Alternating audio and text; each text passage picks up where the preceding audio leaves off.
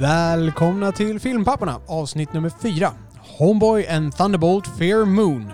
Inspelad den 5 april 2020. Förutom dagens tema, där Oliver går igenom sina topp tre underskattade filmer, så pratar vi lite om vilka filmpremiärer som skjutits fram och vilka produktioner som pausats nu under coronakrisen. Därtill om vilka filmer vi sett sen sist, plus en rejäl lista från korrekturavdelningen.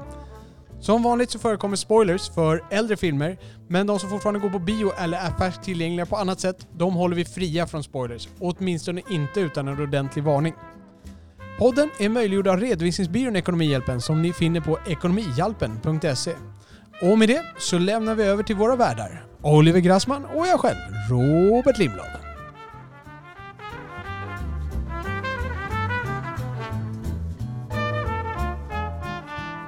Och här sitter vi igen. Woho! Woho! Så eh, idag har vi ett uh, litet tema här med att du ska få berätta om dina personliga mest underskattade filmer. Ja, högst personliga val. Ja, högst personliga val kan jag verkligen instämma i. På alla, I allra högsta grad, som vi kommer att märka sen när vi går igenom Ja, dem. vi får, eh, vi får göra några små förtydliganden kring urvalet. Ja, jag tror vi kommer absolut behöva det. Ja. Jag önskar mig själv Aha. stora förtydliganden. Jag eh, tänkte, du skickade mig ett mess häromdagen om en, någon rulle som heter Undisputed, lite B-rulle med Wesley Snipe och Wing Rames. Säger man, Ja. Uttalar man hans namn så? Helt glömt bort hur jag blev påmind om denna film. Jag bara minns det som en ganska underhållande B-film av eh, Walter Hill. Ja, just det. Och Ving Rhames är typ världsmästare i tungviktsboxning och åker in i finkan för våldtäkt. Och där sitter redan en boxare eh, i finkan då. Och han heter Wesley Snipes. Skådespelaren heter Wesley Snipes. Och det blir då en eh, fight om vem som är bäst i fängelset. Undisputed, de är bägge undisputed som jag minns det. Ja. Ja. Du tyckte det lät spännande? Jag tycker den lät attraktiv och där, det här är ju en konstig grej som jag tänkte bolla med dig. I den här filmen, jag såg ju trailern bara, jag har inte sett filmen. Eh, och den, den verkar cool inom situationstecken, men den verkar ju B-rulle cool. Ja, Det kommer in en, det sitter en sån här kommentator vid ringen och så säger han att uh, if I knew the best fights were in jail I would have committed a crime a long time ago. Eh, och, det, det är liksom, och det är okej i den filmen. Hade någon sagt sådär i Rocky så hade det varit hur cheesy som helst, eller Raging Bull eller någonting.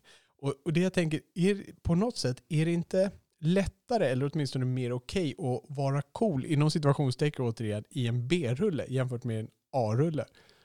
Alltså vara så här utstuderat cool, eller Ja, vad menar du med? Ja, på något sätt. Liksom du vet det här dörren kliché öppnas. cool. Ja, kliché cool Ja. kliver ut med... Jo, nej, men alltså om man vet att det är en B-rulle från början, då, då lägger man ju ribban lite lägre och kanske har lite mindre förväntningar. Och då blir det på något sätt lättare. Man, Ja. man köper de där grejerna liksom. Absolut. Det, då blir det coolt att göra de grejerna. Men Ja. händer det i Raging Bull, då blir det bara, va? Men jag, jag minns att Wesley Snipes är jävligt cool i den filmen. Han sitter som en eh, zen-buddhist och är hur lugnt som helst medan Ving Rhames bara är vidrig. Det är väldigt mycket good versus evil. Du kan ju få se om du kan lista ut hur den slutar. Ja, det blir Om du nu ser den. Nå, jag, jag tror nog jag kommer se den. Och I alla fall om den finns lättillgänglig på någon streamingtjänst. Och där kan vi passa på att påminna som vi gjorde förra gången att sitter ni hemma i karantän eller någonting och ska streama, använd Vodeville för att se vad era filmer är. E V-O-D-E-V-I-L-L-E.se. Den kan vi tipsa om. Vi är, inte, vi är inte sponsrade eller någonting av dem utan vi använder oss bara av den själva när vi försöker hitta rullen som vi ska se. Bland annat inför denna podcast. Jag, jag tänkte faktiskt, jag, jag mötte nästan Lassie. Jag mötte, jag mötte en tjej som mötte Lassie. Jag var en, eh, I affärssammanhang så mötte jag en tjej som heter Therese, Therese Hallberg på Bookmaster. Det, ja.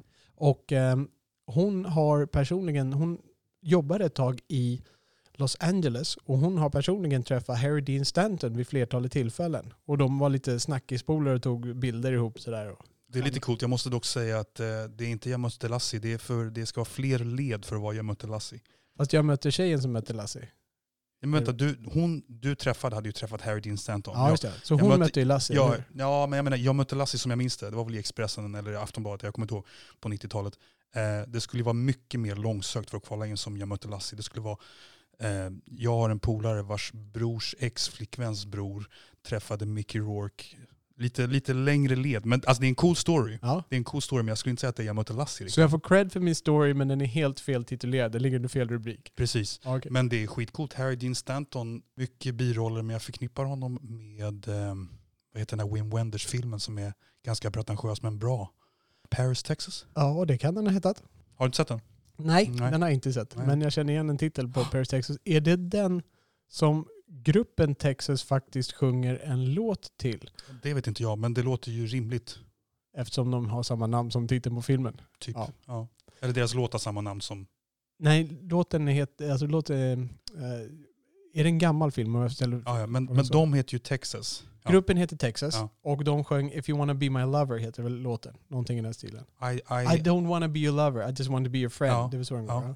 men eh, vadå, skulle de ha, de har tagit Texas från Paris, Texas? Jag har för mig, och nu, nu, vi börjar redan bygga på korrekturavdelningen till nästa avsnitt, den som redan är 17 punkter lång till det här avsnittet.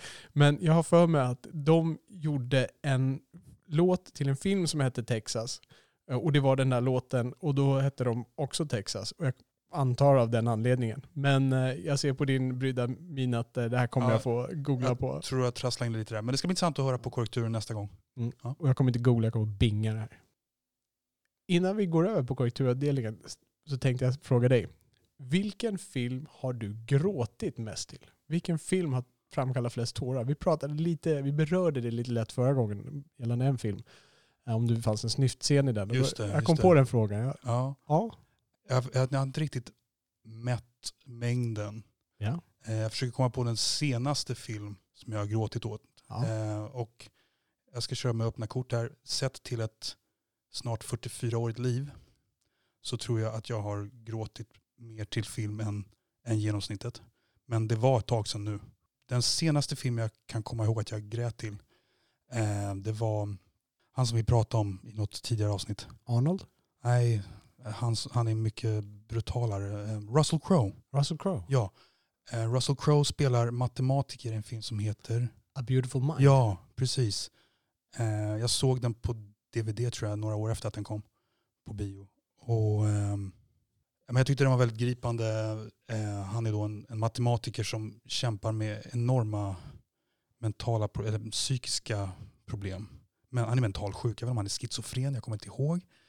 Eh, och han, eh, han har världens jobbigaste liv och utsätter sin fru för världens jobbigaste liv. Han, han, han är nära att döda deras barn i något skede.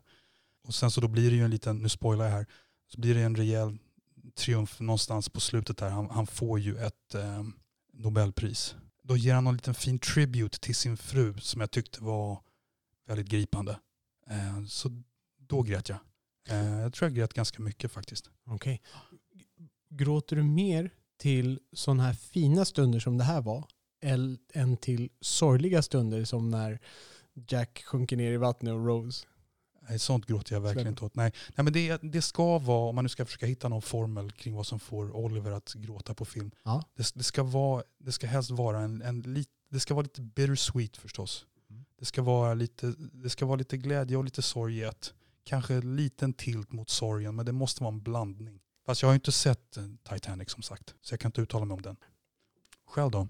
Är det Titanic? Nej, aj, jag fällde tårar till Titanic, det gjorde jag. Eh, Den, det är en eh, välgjord film och jag fällde tårar till den. Men den är nog inte med på toppen. Jag har väl två filmer det står emellan. Och den ena tror jag kvalar in på din lista, Döda poeters sällskap. Har du sett den? Ja, men jag grät inte. Där är, det, det var nog det är ganska mycket Robert, Captain My Captain-scenen. När han Okej. ställer sig upp där. Okej, så Och- ganska inte så långt in i filmen. Jo, slutet. Alltså den, i slutet... han- Ja, när han ger cred till läraren. Ja, där. exakt. okej. han, mitt i den här lektionen, han bara bryter mot alla regler, ställer sig upp på bänken och säger Captain My Captain. Liksom mot hans personlighet liksom, för att ge Ja. Robin Williams den här uh, tri- tributen, vad säger man, Ja. elogen. Innan han, Får jag fråga dig en sak? Grät du, var det första gången du såg den som typ 13-åring som du grät? ja, jag såg den ganska sent, så det var nog inte som 13-åring, men För jag såg den som 13-åring, jag var nog inte riktigt redo för det då. nej. Så det kanske inte jag skulle ha varit heller, möjligtvis. Eh, sen eh, den andra filmen är Braveheart. Um, och spoiler, spoiler, Braveheart åker dit på slutet. Jag tog av mig hörlurarna för den här vill jag inte ha spoilad. Nej, okej. Så jag vet inte hur det slutar. Nej, det är bra. Och eh, han, då ska jag inte säga så mycket mer om den scenen, men eh, där, eh, där blev jag, ja den, den kunde jag inte låta bli. Den filmen eh, talade in i nerverna på mig på något sätt. Det är en av mina få tior som jag har på IMDB av mina 1800 filmer som jag har. Ja, det, det är väldigt kul där um, hur vi lägger ribban för varandra eh, med vissa filmer. Jag har ju lagt ribban för de här tre filmerna som kommer nu kan man säga. Oh yeah! Oh yeah. Oh yeah! Ja. Den ribban alltså. Ja, ja visst. Det är Patrik. Sjöberg-höjder du får sikta på. här. Ja, sex, sex meter under. ja. där. ja, precis. Ja. Ska vi eh, gå över och börja beta av våran långa korrekturlista från förra gången? Absolut. All right. Då kan jag börja. Vi hade ju Steve Mnuchin som vi nämnde. Eh, han var finansminister mycket riktigt i USA. Han är alltså Trumps finansminister.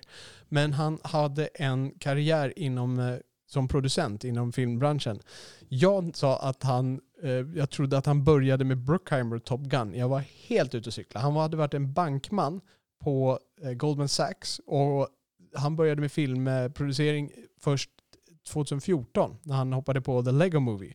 Men sen har det blivit ganska många kända filmer. Edge of Tomorrow, Inherent Vice, som du säkert har sett. American Sniper, Mad Max Fury Road, som ju var en stor hit. Man from Uncle, som var en stor flopp. Black Mass, som ju är med Johnny Depp. Pawn, Midnight Special var han med på. Batman vs. Superman, Dawn of Justice. Conjuring 2, Keanu med Key Peel, Peele, som är ett par favoritkomiker eh, som jag gillar. Um, Suicide Squad. Ja, han har varit med på väldigt många filmer. Wonder Woman hade han med där. Får jag bara fråga, alltså, han är alltså finansminister Han är alltså finansminister. och han får fortsätta att producera filmer? Nej, han har inte gjort någonting sedan 2017. Okej, så han är en ganska ny finansminister då? Eh, ja, absolut. Han, kom ju med, han var ju inte första valet hos Trump. Han ersatte väl någon där. Okej, ja. De byter ju var, varannan vecka där verkar det som. Ja, så, att, eh, så det var Steve Mnuchin. Det var, han var mycket riktigt finansminister. Han har, sponsrat, han har eh, varit producent på filmer, men han har däremot inte varit med så länge i gamet som jag påstod. Och vi pratade lite grann om vad en producent gör och det finns ju lite olika. Jag kollade upp det här lite grann. Det finns ju exekutiv producent och det finns filmproducent som vi kallar det på svenska. Executive producer och bara producer. Och där executive producer som är det som Steve Mnuchin har varit, de har mer ett övergripande, huvudsakligen finansiellt ansvar. Medan en vanlig producer, det är de som har mera ett ansvar mer nära själva produktionen. Det är dagsscheman, det är sponsorer, det är casting etc. Som de ansvarar för att se till att allt det här funkar. Och i Hollywood, då har en producent mer ansvar än i Europa. I Europa brukar ofta regissören ha mer ansvar. Här är det lite mer konstverk, där är det lite mer en produkt som ska skapas. Ja, så det var om Steve Mnuchin och producent. ja. Sen har vi då Thelma Schoonmaker som jag pratat om, Scorseses klippare. Ja, just det. Ja, hon har faktiskt vunnit tre Oscars. Raging Bull som vi nämnde, Aviator och Departed. Så tre Oscars. Och bara Scorsese-filmer. Med props får jag säga. Ja. Eh, Och hon har klippt i princip allt sen Raging Bull och är högst aktiv fortfarande. Allt som Scorsese har gjort. Ja, ja precis, precis. ja, just det. Sen har vi då den här Haya, Hayao Miyazaki-filmen som jag hade sett. Animerade japanska där. Ja, precis. Den heter då på engelska The Wind Rises. Aha, så det var inte Spirited Away som jag tänkte att det antagligen var som är hans andra stora hit förutom Totoro. Nej, men det här var ju Wind Rises som jag tog upp för att eh, han, han eh, gick ut och sa att det här är min sista film. Och det var ju det jag pratade om tror jag, att, att det var hans sista film eh, då. Eh, men han har eh, ändrat sig och är på väg att göra en ny film som eh, på nätet heter How Do You Live på engelska. Okej. Är inte Gene Hackman den enda som har sagt att nu är det här slut och verkligen hållit sig till det? Verkar så. Anthony Hopkins, han, han, har, han har väl sagt det 71 gånger och han sitter fortfarande och biroller i Tor och allt möjligt. Ja, jag vet inte. Eh, Insomnia pratade vi om också. Det var Christopher Nolans tredje film. Jag tror att jag sa att det, var, att det kanske var hans första film. Men han hade gjort Following, som jag inte vet vad det är. Men däremot Memento borde jag vetat att den kom innan Insomnia. Så Insomnia var Christopher Nolans tredje film. Sen var jag ute och cyklade lite grann. Corpus Christi, det är en polsk film. Jag började, började snacka om att det kanske var en norsk film. Men det är en polsk film om en ungdomsbrottsling som blir konverterad i ungdomsfängelse. Sen får han inte bli präst på grund av sitt brott, men då tar han sig till någon småstad där han inte är känd och fejkar till sig en prästpost. Någonting i den stilen. Det här är en av de filmer som skulle gått upp på bio som jag var nyfiken på att se, men som nu inte går upp på bio för att det finns ingen bio att gå upp på i stort sett i det här landet längre. Vi pratar om vaudeville eh, och när jag nämnde, när jag gav dem en liten push i förra podden, eh, ett litet tips, så gick vi in där på vad vaudeville egentligen var. Och ordets, ords, ordets ursprung är någorlunda klart, men det kan komma från franskans voix du ville, stadens ljud, eller från en dal i Normandie som heter Val du Och sen som en teatergenre så föddes vaudevillen i början av 1700-talet med författarna Alexis Piron, Jean-François Reg... Oj, oj, här skulle du ha tagit egentligen. Re, re, Renard? Renard? Renard? Säg. Renard? Tack. Och Nej An- förlåt, förlåt, förlåt. nu ser jag. Regnard. Renard. Jean-François Regnard Oh la la. och Alain René Le Sage. Oh, that's wonderful. I love your French. Ska jag ta över lite här? Under 1800-talet märks främst författare som Eugène Scribe och Eugène Labiche. Oh, I Sverige introducerades genren 1781 genom Carl Envaldsson och den första svenska vaudevillpjäsen anses vara Carl Israel Hallmans pjäs Tillfälle för tjuven från 1783. I Danmark blev vaudevillen mycket populär under 1820-talet främst genom Johan Ludvig Heibergs pjäser. I USA har vaudevillen ungefär samma betydelse som europeiska varieté och kan ha alla möjliga typer av underhållare, sångare, komiker, illusionister, ljuddomtörer, akrobater med mera. Många av de artister som senare kom att göra radio eller film som till exempel W.C. Fields, Buster Keaton, bröderna Marx, Edgar Bergen och The Three Stooges debuterade först inom vaudeville. Beautiful. Det här har varit semantikpapporna. Ja, när det kommer då till Spike Lee och det här begreppet a Spike Lee joint så är det, från, det etableras från hans andra film, She's Gotta Have It. Så det var bara hans första film som inte var en Spike Lee joint med andra ord. Precis. All right, så om, om She's Gotta Have It var hans andra film, vad var hans första film? Joe's Bed-Stuy Barbershop. Okej. Och- Joe's Bed-Stuy Barbershop. We cut heads. Okej, Men det var alltså joint free. den var joint free. Och she, eh, vad heter Do the Right Thing, vilket nummer var det? Tredje va? Tredje? Nej förlåt, fjärde. Fjärde? Tredje filmen var School Days och fjärde Do the Right Thing. Okej, så var det. Okej. Ja, sen har vi då fotografen Conrad Hall. Jag spekulerade i huruvida han eh, hade fotograferat filmen American Beauty och det hade han. Ja just det, för det var han som gjorde Butch Cassidy and Precis. the Sundance Kid som vi pratade om förra gången.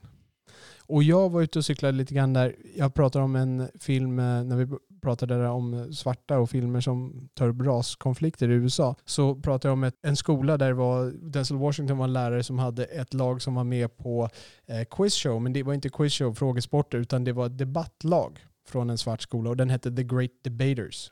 Men det var fortfarande samma Disney-touch på den som du sa. Ja, absolut. Absolut. Så det var bara det att det var, de var debattörer, de var inte frågesports. Ja, sen har vi eh, ytterligare en eh, liten Do the right thing eh, detalj då. Mm. Filmen var nominerad både för bästa manus och bästa biroll. Oscar-nominerad. Eh, och det var då Danny Aiello som var bästa birollsnominee, men han vann inte. Eh, den vann inget era.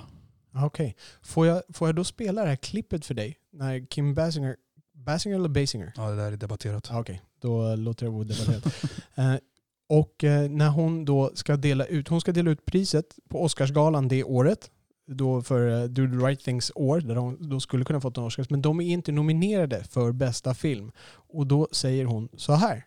We, um, we've got five great films here. And they're great for one reason because they tell the truth.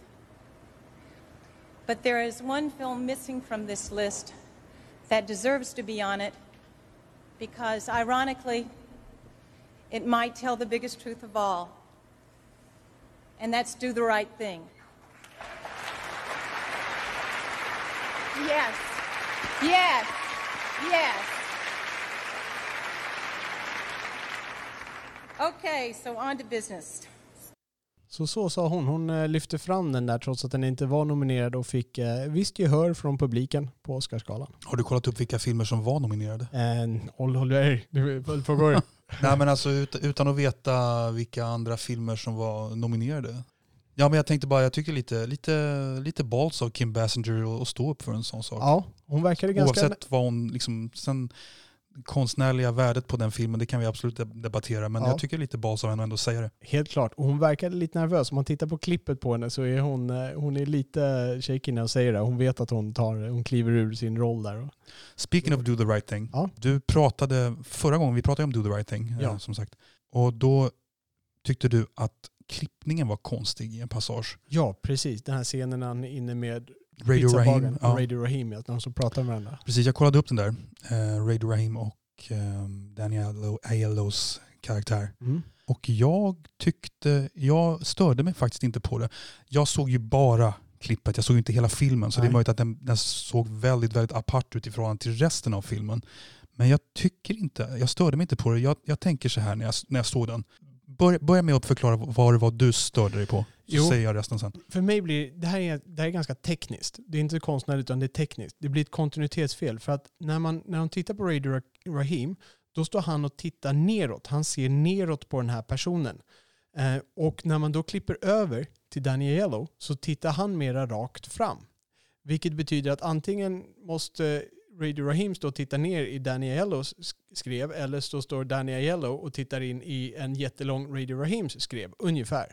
Och det är det som blir konstigt, för de tittar i olika vinklar, vilket gör att de kan liksom inte stå mitt emot varandra på något sätt. Det blir, det, Mm. det blir onaturligt Jag för förstår. mig. Men jag fick någon slags vibb när jag såg det där att, att när man tittar på, när, när, när kameran är på Radio Rahim Ja. eh, så är det inte Danny Aiellos blick. Utan jag tänkte mer att det är liksom ett statement, han är liksom det är någon slags hans självbild som loud and proud på något sätt. Ja, Okej. Och, och sen då så, så ser man hans blick på, på Danny Aiello. Jag förstår det tekniska men jag tror att högst medvetet, och jag, jag köper det faktiskt. Så att då det finns en konstnärlig ursäkt för den tekniska missen, skulle man kunna simplifiera det ner till det? Ja, jag tror inte att det är en miss, jag tror det är Nej, högst förstår. medvetet. Ja. Ja. Ja. Ja, Okej. Ja, ja, men det var, det var intressant. Jag måste nästan gå och titta på det själv. Och vi har ju börjat få lyssnare som hör av oss hör av sig här. Och vi kan ju säga, om man går in på vår blogg så finns det en Robert såg Do the right thing. Där finns det klippet med. Det finns en länk där till YouTube. Man kan titta på det direkt där. Kolla gärna på det. Sen kan man skriva kommentarer där nere. Vad tycker ni? Vem, hur, ligger, eh, hur är det här klippet? Är det tekniskt eh, felaktigt eller är det konstnärligt okej? Det här kommer att sysselsätta vår podd resten av livet. Ja, ja, absolut. Varje avsnitt kommer vi sitta och debattera det här. det är helt rätt. Eh, bra. Om Shawshank Redemption var du inne på sen va? Ja, Shawshank Redemption. Där var, jag sa ju att fängelset heter Shawshank Redemption, men det heter givetvis Shawshank Correctional Facility. Filmen heter Shawshank Redemption. Är det lite tongue twister, Shawshank? Shawshank, Shawshank. Det blir. Lite, ja. Sen eh, Frank Darabont, som hade gjort Shawshank, vi pratade lite om vilka andra filmer han hade gjort. Vi har nämnde Green Mile, vilket var den enda andra filmen som jag kunde. Och det var inte helt dåligt, för han har bara gjort två filmer där till. Han har gjort The Majestic, Jim. Carrey-filmen som inte blev någon hit. när Är han- det en seriös film? Eller Ja. försök till seriös? Det var hans första försök till seriös film som väl halkar lite in på komedi mer än vad, eh, vad heter den när han vaknar upp, nej, när han är Truman Show? Truman Show, tack. Och sen eh, gjorde Frank Darabont också The Mist som är en Stephen King. Så att av hans fyra filmer som han har varit regissör till så är tre av dem Stephen King. Shawshank Redemption, hans första film, Green Mile, hans andra film och hans fjärde film The Mist. Och hans tredje film var då alltså The Majestic. Jag måste säga att han har en ganska bra lägstanivå. The Green Mile, även om jag inte uppskattar den så mycket så var det en hit.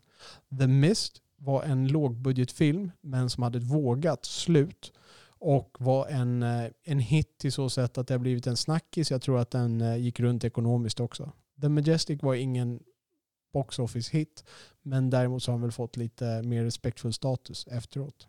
Och Brad Renfro ehm, var mycket riktigt ehm, den unga karaktären i Sommardåd som på engelska hette Apt Pupil, Stephen King. Och, och han var 25 år när han dog, inte 27. Nej just det, jag föreslog, jag undrade om han var med i Clubs 27. Nej, det här är mer eh, lite ett år äldre än James Dean. Och vilka, är, vilka var med i Club 27? Jag kommer Ja, det är mest musiker. Ja, vi kanske ska förklara. Club 27 är ett uttryck för de personer, det finns många stjärnor som har dött när de är just 27 år gamla. Mm. Vi har Kurt Cobain, Amy Winehouse, Jim Morrison, Jimi Hendrix och vad heter hon, sångerskan som knarkade? På, eh, Janis Joplin. Ja, just det. Mm. Och jag hade, ju, jag hade ju trott att Jimmy Dean var med i den här. James Dean var med i den här. Ja, Yngre. Han var yngre, Ja. okej. Men han eh, körde ju ihjäl sig också, det var inget knark där. Nej, precis. Men måste man ha knarkat för att vara med Jag tror klubben? typ alla de där som jag nämnde knarkade. Ja, okej. Jag är inte säker på Brad Renfro men alla andra. Ja, även Jimi, Hen- Jimi Hendrix är lite debatterat. Det kan, alltså han, jag har förstått som att Jimi Hendrix kanske inte var inne på så hårda droger. Men det var en olycka då där han kvävdes i sina spyor. Han, han levde väl rätt hårt men han var ju liksom ingen, han körde inte crystal meth. Det låter lite som Bon Scott i ACDC. Ja, men lite kanske. Ja, och så sist då, ehm, jag nämnde en jazzfilm som jag kallade för Round About Midnight. litet misstag av mig. Den heter bara Round Midnight. Precis Okej. som Thelonious Monk kända låt. Var det jazzfilmen om Miles? Eller var det en annan jazzfilm du nämnde i samband med filmen om Miles? Uh, Miles, det var en dokumentär. Det var en dokumentär. Det ja, är- det här var spelfilmen. Ja. ja just det. Precis. Okej, nu hänger jag med. Bra. Det var våran corrections department för den här gången. Vi ser fram emot eh, 17 nya punkter nästa gång. Så att vi kan spendera 20 minuter där också. Vad har du sett sen vi eh, träffades senast? Ja, men jag har sett ytterligare en jazzfilm. Såklart. Ja, Vad blev det den här gången? Är det en dokumentär eller en spelfilm? en dokumentär. Okej. Jag blev tipsad om den på Facebook faktiskt. Eh, Det är en jazzfilm som heter Rambling Boy. Okej. Eh, och Den kom för ungefär 10-12 år sedan. Eh, den handlar om basisten Charlie Hayden som dog 2014. Hans story, han var alltså en eh, vit countryboy eh, uppvuxen in the middle of nowhere i USA kan man säga. Och han växer upp, ah, det, det, det är hans life story kan man säga. Han berättar om hur han växer upp i ett väldigt musikaliskt hem med en pappa som man anar att pappan är ganska auktoritär. Men han är väldigt kärleksfullt skildrad. Du säger han berättar. Lever han fortfarande och berättar sin egen dokumentär? Nej, förlåt. Han, han dog för några år sedan. Eh, men han, det här är ju, ja, han berättar ju sin story. Han, han, han, eh, han växer upp i ett, ett hem där de spelar väldigt mycket countrymusik, drillad av pappan. Och sen så eh, i något skede så väljer han att, att, eh, att satsa på jazzen och flytta till LA. Och så får man se hela hans, hela hans eh, musikaliska bana i princip. Han eh, flyttar till LA och börjar spela med några bebop-giganter. Och sen så ett, lite senare så träffar han eh, Ornette Coleman och startar en väldigt känd kvartett som brukar kallas för startskottet för fri jazz tidigt 60-tal i New York. Och jag känner till Charlie Hayden framförallt eh, från plattorna med, med Keith Jarrett som jag gjorde sen. Keith Jarrett är med i dokumentären. Keith Jarrett som du introducerade mig till. Som Ja. jag själv har eh, hittat en del stycken jag gillar. Precis, ja. Du gillar mest det, det helt eh, pianosolo av Jarrett kan man säga. Ja, du tänker på eh, Köln-konserten? Ja, men och överhuvudtaget. Det är Ja. mest, ja. Absolut. Jag, jag är inte så jättemycket för sån här äh, jazz, svävande, freebasande jazz. Nej. Liksom. Nej, men han freebasar ganska fritt med, med uh, Ornette Coleman och Keith Jarrett. Så startar han en annan, en annan uh, utflyttat band som heter eh, Liberation Music Orchestra. Ett band som jag hade chansen att se men jag sumpade det och nu kommer jag aldrig få det för han, han är död. Tyvärr. Too late. Ja. Club 57, 67, 77. Jag tror han var ungefär 76, 77 någonting. Oh, Ja, så Club 77. Ja. men eh, ja, men den, är- den är väldigt fin. Den är, um, handlar om en väldigt mild man med väldigt mycket integritet. Så det är väldigt lätt att tycka om den här mannen, måste jag säga. Och det finns en liten eh, musikalisk cirkel i den här filmen. Det är att han spelar in ett, ett, en, en countryskiva med sina barn. Eh, med sina tre döttrar. Han har eh, trillingar, tre döttrar och så har han en son. Och de spelar då in en, en ganska, verkar som ganska renodlad countryplatta. Jag är väldigt, väldigt förtjust i, i den här mannen. Och det finns självklart en liten Miles Davis-anekdot med i, i filmen också. Såklart. Ja, där han då får äran att bli kallad för motherfucker av Miles Davis. när, när folk blir kallade för det, för det verkar ju vara någon, någon sorts äh, eloge som man kan få av honom nästan. Lite Är så. det bara, är det bara att rama in det på väggen? Ja, Lite så. Ja. Jag kan mycket väl tänka mig att Miles eh, använder det nedsättande också. Ja. Så det var lite av bägge delar. Men här kändes det väldigt eh, positivt. Ja. Förlåt, vad hette han? Han var basist och han hette Charlie Hayden. Charlie Hayden. Och jag tänker nu, han var ju, på något sätt var han ju ändå i toppskiktet i sin bransch. Han spelar med Keith Jarrett som är Mm. en av de största inom branschen sådär. Tjänar man mycket pengar? Ja, jag undrar också det faktiskt. Man får någon slags interiör i det som ser ut som att vara hans hus. Och Ja. det verkar inte ha gått någon nöd på honom. Jag tror inte han, jag tror inte han var rik. Men jag tror att han hade ett, ett komfortabelt bra liv. Okej. Jag tror, eh, alltså är du, är du liksom en av USAs bästa jazzbasister då, då kan du liksom ha en ganska stadig inkomst. Okej. Jag vet inte hur i, jag vet inte hur det är idag men in those days, absolut. Och in those days, när, vad pratar vi då? 60, 70, 80, 90-tal. Ja. Det är väl någonstans, alltså, ja, han var ju aktiv in i det sista. Jag vet, jag vet inte, under de här dag, innan all streaming och allting så var det nog ganska givet att man kunde tjäna mycket pengar tror jag. Okej. All right.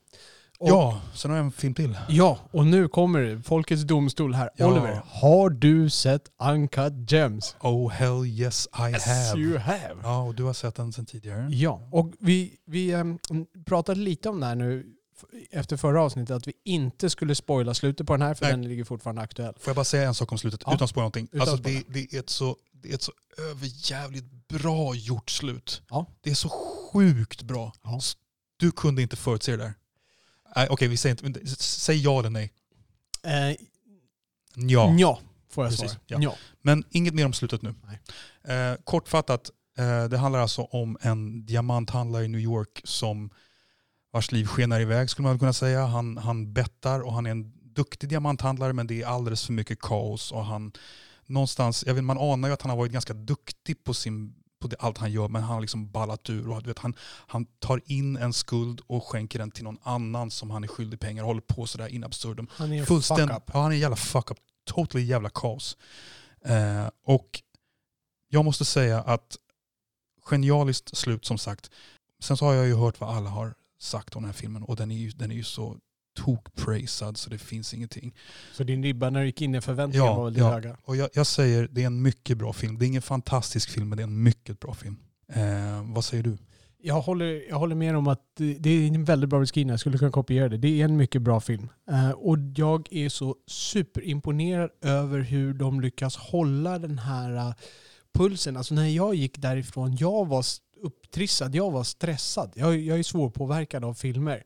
Men här var jag. Jag var trissad och stressad och uppjagad av den här filmen. Mm. För hela den här filmen är ju bara ett enda långt rabblande av alla saker som händer honom. Liksom, och här, han gör misstag på misstag och sen kommer där och det här och det här och det här. Allting bara byggs upp till slut och bang!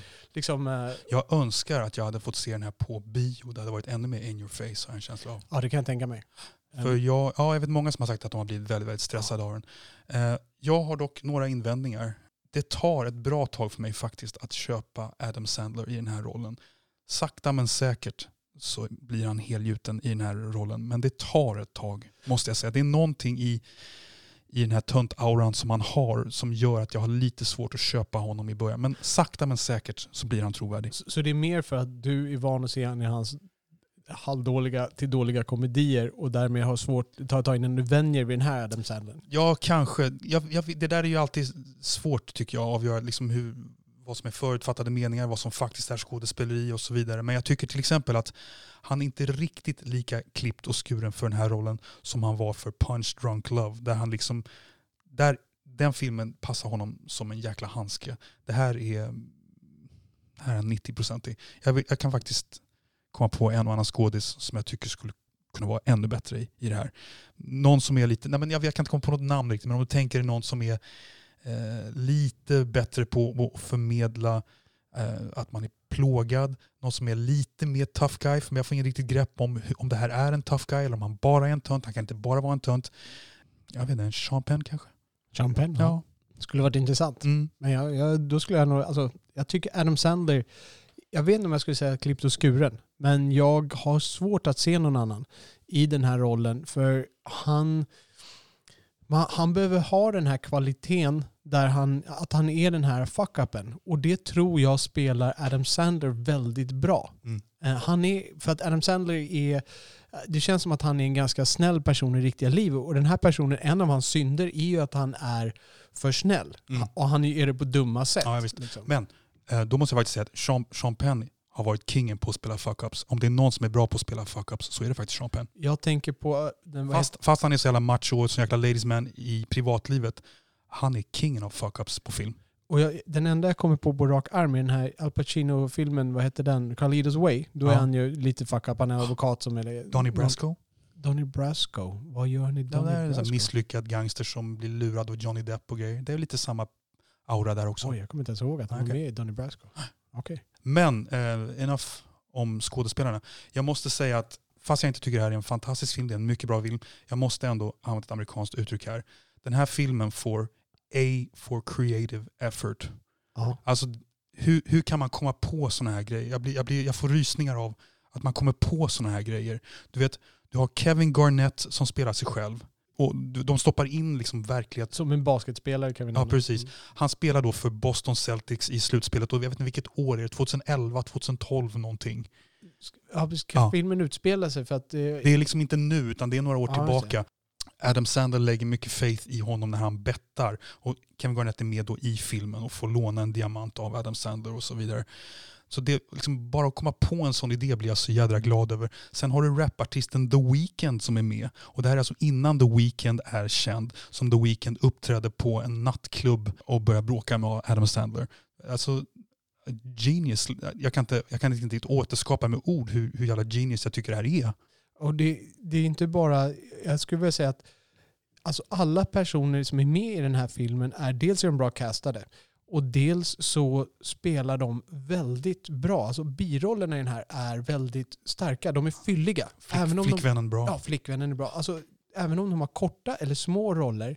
Frun, han, har ju, han har en fru då som han håller på att skilja sig ifrån och så har han en flickvän.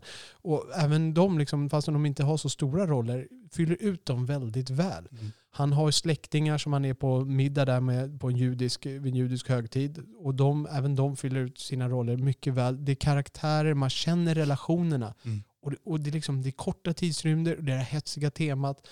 Regissörerna, det är två bröder där. De heter Safti, någonting. Okej. Eh, som inte har gjort någonting märkbart innan. Om man säger så här märkbart menar jag då någonting som har gått upp på bioduken och fått eh, eloger. Utan det här är väl det första de gör. Eh, Sen måste jag säga att jag hör till de som inte är lika imponerad av den här musiken. Jag antar att folk, folk som blev sådär stressade av den som du blev, att den kanske bidrog till det här stressiga. Jag tyckte den kändes lite överflödig faktiskt. Jag tänkte inte på musiken. Det brukar vara ett tecken att den spelar in väldigt bra i filmen för min del. Eh, Det, det är liksom den, den, bär, den bär filmen, den, den ljuder med filmen, den synkroniserar med filmen på Precis. ett väldigt bra sätt. Ja. Eh, Och jag, skulle inte kunna återge vad jag lyssnade på för musik i den filmen. Nej. Ehm, och det, det är väl ett tecken på det. Men vi är väl ganska eniga om att det här är en mycket bra men inte fantastisk film. Ja. Eller skulle du säga att den är fantastisk? Alltså, jag skulle vilja säga att den är mycket bra och det är, det är en speciell film. Jag kan inte hitta någon annan film som jag riktigt skulle kunna jämföra med den. Jag tycker att den håller en egen klass. Jag skulle kunna säga, jag kan tänka mig om det finns den här kategorin av filmer så skulle det här vara den bästa i sin kategori. Får jag citera en människa? Citera. Eh, jag vet att jag hörde någon, eh, något radioprogram eller tv-program med eh, Björn Ranelid. Oj. Apropå den här filmen då. Och då sa eh, Björn Ranelid, jag säger inte att jag är fantastisk, jag säger att jag är unik. Det, det är bra. Det skulle den här filmen kunna sitta och säga också. ja men bra. Så jag kanske parafraserar lite men det var andemeningen Ja. av, av Björn Ranelid. om vi skulle sätta ett betyg på Anka Gems, vad får den då det? 1-10 i IMDB stark? Oj, jag har varit lättare på fem känner jag. Eh, men ehm, åtta. Åtta. Ja. Jag tror att jag satte en åtta på den också. Mm.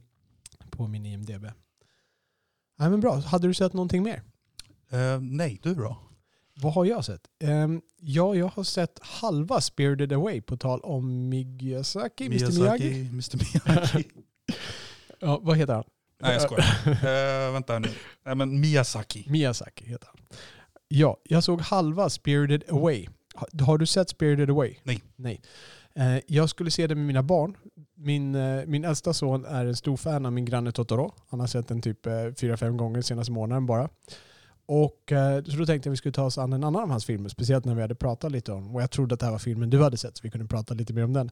Men den visade sig att den var lite läskig. Eh, Det handlade om en tjej med sin familj. Återigen är det en tjej som flyttar. En dotter då i en familj som flyttar. Det var det ju även i min granne Totoro. Men eh, här är hon ensam barn. Så föräldrarna, precis när de ska komma till sitt nya hus, så åker de fel väg. De kommer ut till någon konstig gammal nöjespark som har varit nedlagd för jättelänge. Och så går de in dit och börjar eh, gå runt där. Och så finns det, trots att det inte är en människa där, så står det liksom eh, en restaurang med en buffé uppdukad. Så de börjar äta och hon går omkring och sen kommer tillbaka och de förvandlas till grisar. Eh, Och det börjar hända mystiska saker, mörkret faller och det kommer fram lite spöken och sånt där. Och då, det blir liksom en hel surrealistisk värld med olika varelser och saker som verkar styras av någon häxa där och så vidare. Och det blev att vi såg ungefär halva den här filmen. Sen sprang min tvååring iväg till mamma och grät och eh, jag frågade min eh, sexåring om vi skulle kolla vidare. Vi kollade lite tag till och sen eh, blev det lite för mycket för honom också så vi bytte film och tittade på lite Bamse istället. Du rappade inte upp den själv då? Nej. Nej, jag hade faktiskt tänkt att göra det.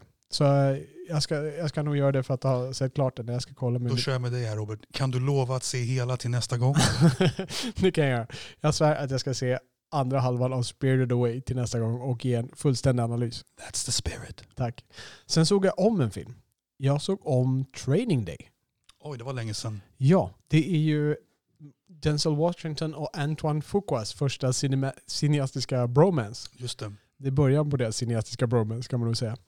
De, eh, det handlar ju om Denzel Washington som är en erfaren narksnut, vad säger man, knarksnut. Ja, Och då är det, får han med sig Ethan Hawke va? unga Ethan Hawke Ja. som är en ny på den avdelningen. Han har då velat kliva upp på det här och vill kliva i rank. Han har tidigare jobbat på, på en lägre nivå inom polisen.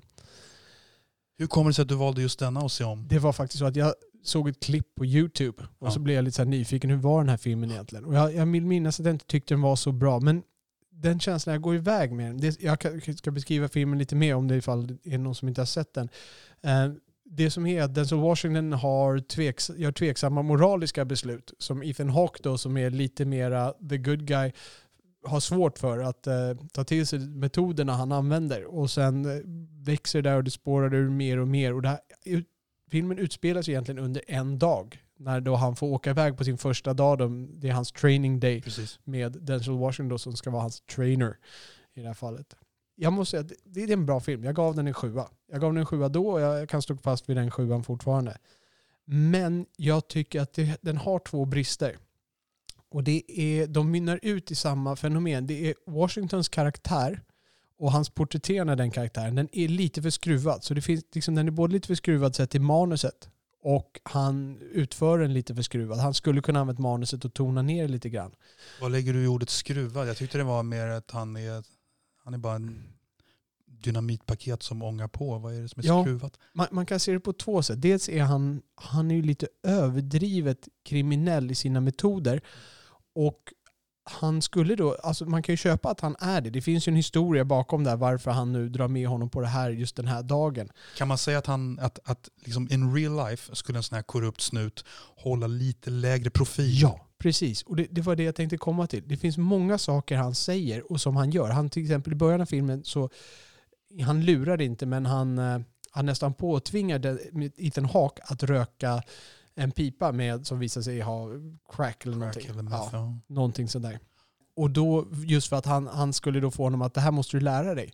Och i den scenen som den utspelar sig i filmen, då är det liksom, han, han säger det och Ethan Hawke vill inte göra det här. Då typ stannar han och, och börjar, är det då han drar upp en pistol på honom och sätter en pistol mot honom och berättar liksom att "Nå, så- nu skulle de ha skjutit dig och bla bla bla för att du inte kan röka. Hajar du inte det här så har ingenting här, inget att göra och vad det är. Och det, det är en sån överdriven övertalningsförmåga. Här skulle man kunna smyga fram, både för karaktärens och för manusets skull. Liksom att han faktiskt övertalar honom med mera rationella grejer, kommer honom under skinnet. Jag, Och- minns, jag minns filmen som att Denzel Washington är så vansinnigt macho. Och, Ja. och Ethan Hawke är, liksom lite väl mesig kanske för denna story. Är han för mesig eller tycker du att han är trovärdig? Ja. Alltså jag minns att det var sån otrolig, lite för stor kontrast mellan dem som jag minns det. Ja, och jag kan hålla med om det. Ethan Hawke tycker jag gör en mycket bättre roll än Denzel Washington. Och Ethan Jag tror Hawke... du är ensam på jorden och tycker det. Vet du hur många dudes jag känner som ravar kring den här Denzel-rollen? Ja. Ja, jag förstår det. För att han är cool, han har coola repliker, Ja. han gör coola saker. Men alltså, om man ser till karaktären, om han hade varit en som hade smygit in det här på Ethan Hawke. Nu är det liksom det första han gör, är liksom, Mm. liksom några timmar har de träffats och sitter han med en pistol mot hans huvud. I det läget, då ska man vara ganska, då ska man verkligen vilja ha den här positionen för Men att då sitta måste, jag bara, då Ja. måste jag bara bryta. Är inte det här, är inte det här manusproblem snarare än Denzel? Jo, men det, det är det jag menar. Ja. Det, var, det var tudelat. Dels har du manuset Ja. som är ett problem. Och sen Denzel, han skulle kunna tagit det manuset och mildrat vissa Mm. saker. Och, men han är ju liksom, han är skittuff, skithård Ja. från början. Och bara, här har du en pistol i huvudet, ba, ba, ba. Det roliga, det roliga med den här filmen tycker jag det är att för mig är det så obvious att Denzel, han, innan den här filmen spelar han ju ganska mjuka karaktärer. Jag tänker på den här filmen med Julia Roberts där han är stöttande, vad heter den? Uh, Pelican, Pelican, Ja. Pelikanfallet. Och här blir det bara så här, här gör Denzel någon jäkla U-turn. Nu ska jag köra all in, vara så jädra stenhård och politiskt inkorrekt på alla sätt och vis. Jag ska minsann visa att jag ska vara den största badassen som någonsin har funnits på film. Och sen har han gjort ungefär 38 likadana filmer i tonaliteten. Ja, just det. Och han har ju själv sagt i en intervju att egentligen så ligger den här karaktären närmare hans riktiga jag än hans eh, good guy-karaktärer. Han är liksom en guy from the hood ungefär, liksom, Ja. som växte upp under tuffa förhållanden. Och sa, låg det väl mellan raderna, jag kan inte hans, hans bakgrund där. Mm. Det är väl till Corrections Department nästa gång. Nej, men så att, eh, jag såg om den och jag, jag tycker att det är en bra film, men jag tycker att den har brister, den blir inte perfekt. Det är väldigt inte- många coola scener, Ja. det är väldigt många bra scener. Den är finns- inte jättesmart berättad helt enkelt. Den är bra men den är inte, den är inte geniusly told. Nej, nej. Men det roliga är att alla jag känner babblar ju om Denzels performance och även jag, är, även jag minns ju den främst. Men jag måste ändå säga att min favoritscen i den här filmen det, det är faktiskt en scen där Denzel inte är med. Och det är när Ethan Hawke har blivit tillfångatagen av de här latino machosnubbarna. Ja, just det. Och, och det, det är bara någonting som är så underbart komiskt och deppigt på samma gång när de här, de här latinosnubbarna börjar reta honom. Bara, ah, I've been fucked in the ass, oh, I love getting fucked in the ass. Alla snackar om det här att de har fått den i prutten i fängelset. Ja, just det. Och de bara skrattar åt det. Och det finns, det, det, det, jag tycker det är helt, det är helt priceless. Det är bara någonting man får någon slags, man får förståelse för allihopa på något sätt. Ja, visst. Och de gör det ganska bra. De, Ja. går, de går inte över någon gräns och blir liksom parodier. Utan, Nej. Ja, det funkar. Ja, jag håller med. Så en bra film. Men brister. Så med det knyter vi ihop eh, vårt segment om vad vi har sett sen senast och går in på nyheter. Och det här är vårt segment där vi hade tänkt att gå igenom filmer som har premiär, vad vi är nyfikna på där och så vidare. Men nu är det ju ett ganska annorlunda segment här. Utan det blir snarare vad har, hur har corona påverkat nuvarande filmutbudet? Och jag pratade ju förra gången lite grann om att det var filmer som var framflyttade. Jag har kollat upp lite mer detaljer på det här, vilka filmer som är framflyttade. Eh, om vi börjar med No time to die, den nya Bond-filmen som jag pratade om. Den är framflyttad till november och allt det här är ju nu preliminärt. Vi får ju se hur länge allting pågår. Men än så länge är den framflyttad till november och en sån framflyttning, den skulle haft premiär nu i de här dagarna tror jag, uppskattas kosta 500 miljoner kronor som de då torskar för eh, förbokade annonskampanjer, uteblivna intäkter. Ja, det är ungefär din årsinkomst då. Ja, absolut. Det är, ja, alltså på, en, eh, på ett dåligt år. Ja. Ja. I wish. Ja, nej, det är ganska mycket pengar. Ja, det är extremt mycket pengar. Jag har varit lite förvånad över siffran. Sen hade vi Wonder Woman 1984, den filmen som du har väntat på väldigt länge vet Ja, jag. ja, verkligen. Ja. Bara för att den har 1984 med i titeln. Precis, hashtag ironi. Den är flyttad från juni till augusti. The Personal Life of David Copperfield från april till augusti. Black Widow och Mulan 3 och A Quiet Place Part 2 plus F9. Och F9 kan du gissa vad det är? Alltså det är väl något på tangentbordet. Ja, det kan man gissa. Det är Fast and Furious del 9. de flyttar ett år fram, så de kommer till nästa sommar. Jag trodde du skulle quizza mig på någon jävla specialfunktion på tangentbordet Ja. som jag inte kunde. Okej, ja. Sen har vi en film som jag är nyfiken på som heter uttals, uttalsvarning Tenet. T-E-N-E-T. Tenet. Okej. Mm. Eh, vet du vad det är? Nej. Christopher Nolans nya. Mm. Den har jag varit nyfiken. Plus Top Gun Maverick Ja, och Ghostbusters Afterlife. del Och 14 de- i serien. Ja. De lär flyttas också ett år, eh, har jag läst.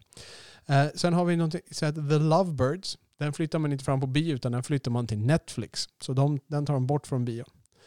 Man har också pausat lite inspelningar av filmer.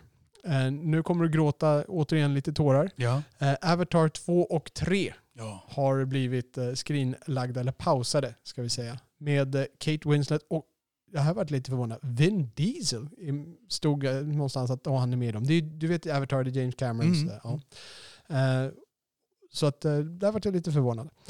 Det var Ehm, länge sedan jag såg något med Vin Diesel överhuvudtaget måste jag säga. ja, jag tror inte att du behöver ångra dig så mycket. Mission Impossible 7, givetvis med Tom Cruise och Rebecca Ferguson. The Batman med Robert Pattinson som är den nya Batman. Du vet vem Robert Pattinson är? Det är väl han från de här vampyrfilmerna va? Helt rätt. Han från de där vampyrfilmerna. Sen har vi Jurassic World Dominion. Vad fan är det här för lökig jäkla sekvens av uppföljare in absurdum? Ja, alltså allting som ger en massa pengar. Ja. Jag har inte ens gått och tittat på de här nya Jurassic Park-filmerna. Matrix 4. Jag kan inte låta bli att vara nyfiken på allting som eh, bröderna Wachowski, va, va, va, Wachowski? tack, Wachowski gör. Och säger man fortfarande bröder nu när i båda tjejer numera att- Och det är någon som har gjort en... Könsoperation? Det har ja, jag missat helt. Ja, det har du missat helt. Ja. Ja. de var bröder och sen blev de en bror och en syster då kanske. Och jag har för mig att Lane, Lena heter det ju. Är det tjejen då? Eller? ja, det är han som blev hon. Ja, Lana. Ja. Lan- La, Lana säger man. Precis. Precis som vilken skådespelerska way back in the day? Lana Crawford. Lana, Lana Turner. Ja, Lana Turner. Mm. Släkt med Ike Turner. Ted Turner, jag vet inte. Ingenting. Vi tänker inte ens kolla upp det till nästa gång. Eh, The Last Duel är pausad också, så det är listan på filmer som är pausad. The Last Duel, vet du vad det är? Nej, berätta. Ridley Scotts nya med Matt Damon och Ben Affleck som Men du, har inte han gjort någon duellfilm way back in the day? Jo, The Duel med Harvey Keitel. Det Ja. var typ hans första kanske? Typ, ja. Correction Department nästa gång. Sen har vi Night... Ja, det, här, det här är kanske The Last Duel då. Om det var hans första och det här är The Last Duel, då kanske det här blir hans sista film. Det är kanske hans farväl. Fast han ska ju göra 17 Alien-filmer till som ska vara lika dåliga. Ja, jag vet vad du hoppas på. Vad hoppas jag på? Du hoppas på att det är hans sista film. Ja, jag hoppas Ja. på att det är hans sista film. Mm. En dag ska vi prata om Ridley Scott. Då ska jag prata mest. Eh, Nightmare Alley med Guillermo del Toro. Inte med Guillermo del Toro, av Guillermo, Guillermo del Toro. Vad tycker du om Guillermo, Guillermo del Toro? Alltså jag har ju den här Pans labyrint på min to-watch-list. Ja, okej. Jag tror faktiskt inte jag har sett någon av hans filmer. Nej, det är så. Okay. Pans labyrint, den borde du se. Ja, Eh, Jag ska inte avkräva dig löfte till nästa gång dock. tack. Andra filmer som är pausade, The Forgiven eh, med Ralph Fiennes och Jessica Chastain. Ingen aning vad det är. The Card Counter, en film av Paul Schrader Mhm. eh, med Oscar Isaac och Tiffany Haddish. Det låter ju som eh, kortspel. Det låter mycket. Det, låter det, rätt. Kanske. Kanske Blackjack. Ja. Ja. The Harder They Fall med Idris Elba. En remake. ja. Är det det? Men The Harder They Fall, inte det? Om det nu är vad jag tror att det är. Det finns ju någon gammal film som Jimmy Cliff gjorde musiken till. Som heter The Harder They Fall. Okej. Så jag tänker mig att det förmodligen är någon slags remake. Okej. Jimmy Cliff, vem är det? I can see clearly now the rain is gone. Välkommen Tror- till Musikpapporna. jag, jag, jag tror det. Jag tror att det är Jimmy Cliff. Han var en eh, reggae-legend. Jag tror han kanske lever. Ja. Okej, häftigt. Ja, Correction Department. Eller Eh. bara bekräftelse department om jag har rätt på allting. Ja, precis. Red Notice, eh, också pausad, med Dwayne Johnson och Gal Gadot. Vem är Gal Gadot, Oliver? Jag vet inte, är det någon syster eller bror till jazzsångerskan Melody Gardot? Inte mig veteligen. Är, är Melanie från Israel möjligtvis? Det tror jag inte. Gal- Me- Melody. Gal Gadot blev känd, hon var med redan tidigare på den här listan. Förlåt, Så att Gadot eller Gardo? G-A-L, Gal, Mm. G-A-D-O-T, Gadot. Gadot, okej. ja. Gal Gadot uttalar jag det i alla fall. Hon var med redan tidigare i den här listan för hon är den person som spelar Wonder Woman och blev känd för det. Ja, då då vet jag om det. Ja. Den som typ höll liv i DC-serien. Du har ju Marvels alla superhjältar som går jättebra. Sen har du DCs alla superhjältar Mm. som inte går fullt så bra. Stålmannen och Batman och de där. då. Efter. Nolan ska jag säga. Hennes film var en av de avstickarna som faktiskt både fungerade och fick lite bra kritik, vad säger man, fick bra betyg från kritikerna och eh, drog in en del pengar. Okej. Vad heter hon? Gargamel eller vad heter hon? ja, Gargamel. Ja. Vem var Gargamel? Eh, andra är Smurfarna. Smurfarna, helt rätt. Gal Gadot hette hon ja. i mitt uttal. Och slutligen fryst är också The Prom, någon Netflix-musikal med Meryl Streep och Nicole Kidman. Alltså när du sa The Prom då tänkte jag att det skulle vara en jätterolig liten eh, tonårskomedi. Men det här verkar ju lite allvarligare Ja. om det är de där två. En musikal till Netflix med de två. Och det, tydligen var det så att det var två dagar kvar att spela in på den filmen. Två dagar kvar och då var de tvungna att strypa det. Och vilket kommer att kosta hur mycket som helst. Hollywood Reporter hade gjort någon uträkning att eh, det här viruset kostar 170 miljarder i dollar i förlorade intäkter. Ehm, ja, jag är inte exakt eh, säker på vad som inkluderas och inte inkluderas i det, men eh, att det ska kosta filmindustrin så pass mycket då i förlorat. Ja, 170 miljarder dollar alltså. Det är, Ja. det är ganska mycket pengar det. Ja, jag vet inte hur man räknar ut sånt där för man vet inte hur länge det ska pågå. Så här. Men de slängde ut sig den siffran i alla fall och någon, någon sorts dignitet har de väl bakom det. Ja, vad, vad tror vi egentligen om våran biovärld? Kommer biovärlden förändras efter det här? Nu är det ju många filmer som släpps, alltså de har premiärer på streaming. Kommer vi börja vilja se filmer mer i vardagsrummet? Jag tror inte bion kommer dö, men kommer bion vara som den var innan? Kommer vi förändra Alltså vårt jag, jag har en känsla av att det mest, när, om allt det här lägger sig och det inte blir fullständig apokalyps på det här, utan att det går tillbaka till någorlunda normalt, så tror jag de flesta vanor blir precis som tidigare. Både när det gäller liksom köra bil och, och åka buss och flyga och äta hamburgare och se på filmer och allting. Så om tre månader när coronan är, lite glömd, då, då kommer vi skaka hand direkt. Tror du det? Oh, no, now that you mention it. Ja. Ja, ja men okej då. okej då. Point taken. Ehm, det kanske blir lite förändringar trots allt. Ja. Jag bara tänker mig att ja, det blir ju intressant. Jag tänkte inte ens på den dimensionen när, när du liksom tog upp det. Att, att, att um, kommer vara lite rädd att, att sitta i en salong ihop med folk. Utan jag tänkte nog, jag tänkte nog inte ens in det. Utan jag tänkte bara att, att liksom folks vanor generellt påverkas eh, indirekt av det hela. Om du förstår, Ja, förstår vad jag menar då? Det finns ju det här, de säger ju det, de som var med under den stora depressionen på 30-talet, all, alla de generaliserat blev eh, snåljåpar sen för att de hade varit med om den här grejen så de fick den mentaliteten då generellt. Mm. Frågan är om vi kommer bli germofober, hela, hela, alltså hela våran generation, Mm. som har varit med om det här. Heter det germofob? Ingen aning. Ger, germophobia heter det på engelska. Ja. Så i min svengelska värld så bara slängde jag om det. Sen, är- sen är frågan hur många bios som överlever. Filmstaden backade av AMC, stora AMC, globala, eh, globala koncernen. Den lär väl inte lida allt för mycket. De lär bara kunna klippa av lite vingar här och var. Men, Men sådana här som Folkets Bio. mm, Jag läste en artikel i DN att de trodde att de kunde överleva i två månader till. oj. Sen, eh, sen är de lost and gone. De håller ju fortfarande öppet till eh, Ja, jag del. funderar precis på det. Det, det, det är inte alla biografer som har stängt. Nej, Alltså, här i Tyresö har du lilla, lilla lokala föreningen eh, Bioforellen Ja. som fortfarande visas senast. Jag tittade i alla fall. Mm. Sen, jag vet om den här artikeln var skriven innan dess att staten gick ut med det här förbudet att man bara får vara 50 pers i, i sammankomster. Ehm, så att jag vet inte om det har strypit det ytterligare. Men annars är det ju bara Filmstaden som hade stängt klart och tydligt annars. Okej. Ja. Mm. Ja, vi får se. Eh, när vi spelar in avsnitt nummer 87 då kanske vi har svaret. Bra, innan vi åker över till vårt eh, temasegment, om inte du hade några fler nyheter. Inga nyheter från mitt håll. Nej. Nej. Då ska vi bara tacka sponsorn och sen ska du Oliver få Presentera de tre filmer jag anser mest underskattade. Det var titeln och jag, Ja. kommer, att, jag kommer att hålla dig lite över Ja. elden på det här. Ja, också. you bet. Ja. Och så kommer vi väl även att ta... Ja, vi har en liten twist på slutet också där. Jaha, okej. Det är bra. Då ska vi bara tacka Ekonomihjälpen som har möjliggjort den här podcasten. För vi sitter i deras lokaler, vi lånar deras utrustning och Ekonomihjälpen är en redovisningsbyrå här i Stockholm. Eh, har sitt kontor här ute i Tyresö men jobbar inne i city, jobbar på Södertörn. Har även digitala lösningar så de jobbar med en del kunder runt om i landet. Det som Ekonomihjälpen håller på mycket med nu det är att sprida information. Företagssidan av det här corona, inte har drabbat bion men hur det drabbar företag. Dels genom att sprida information om de här stödpaketen. De har en blogg och en podd på sin hemsida där man kan gå in och läsa och lyssna. De intervjuar också en del andra företagare för att lyssna hur det drabbar dem. Försöker hitta olika branscher och lyfta fram lösningar som de kommer med, hur de försöker göra, vilka hot som finns mot deras företag. Så gå gärna in på ekonomihjälpen.se, kolla deras blogg, eh, lyssna på deras podd om ni har företag och är intresserade av de här bitarna. Så tack till Ekonomihjälpen, redovisningsbyrån i Tyresö. Nu Oliver, Ja, Robert. så. Du har alltså plockat ut tre underskattade filmer Precis. och sen har vi en fjärde film. Vi brukar alltid plocka ut ett bottennapp. Ja, så här va. Ehm, Jag fick ju den här uppgiften av dig kan man säga. Att jag skulle hitta eh, de filmer jag tycker är mest underskattade. Ja. Och det blir ju då, eh, jag har approachat det här med någon slags relativitet eller vad man ska säga. Så att du har liksom filmen som jag uppfattade den var i, i folkets ögon och kritikers ögon när det begav sig i förhållande till dess kvalitet. Låter det... Ja, just det. Ja. Så att om folket tyckte det var en trea och du tycker att det är en åtta så är det bättre än att om folket tyckte det var en sexa och du tycker att det är en nia. Precis så. Ja, just det.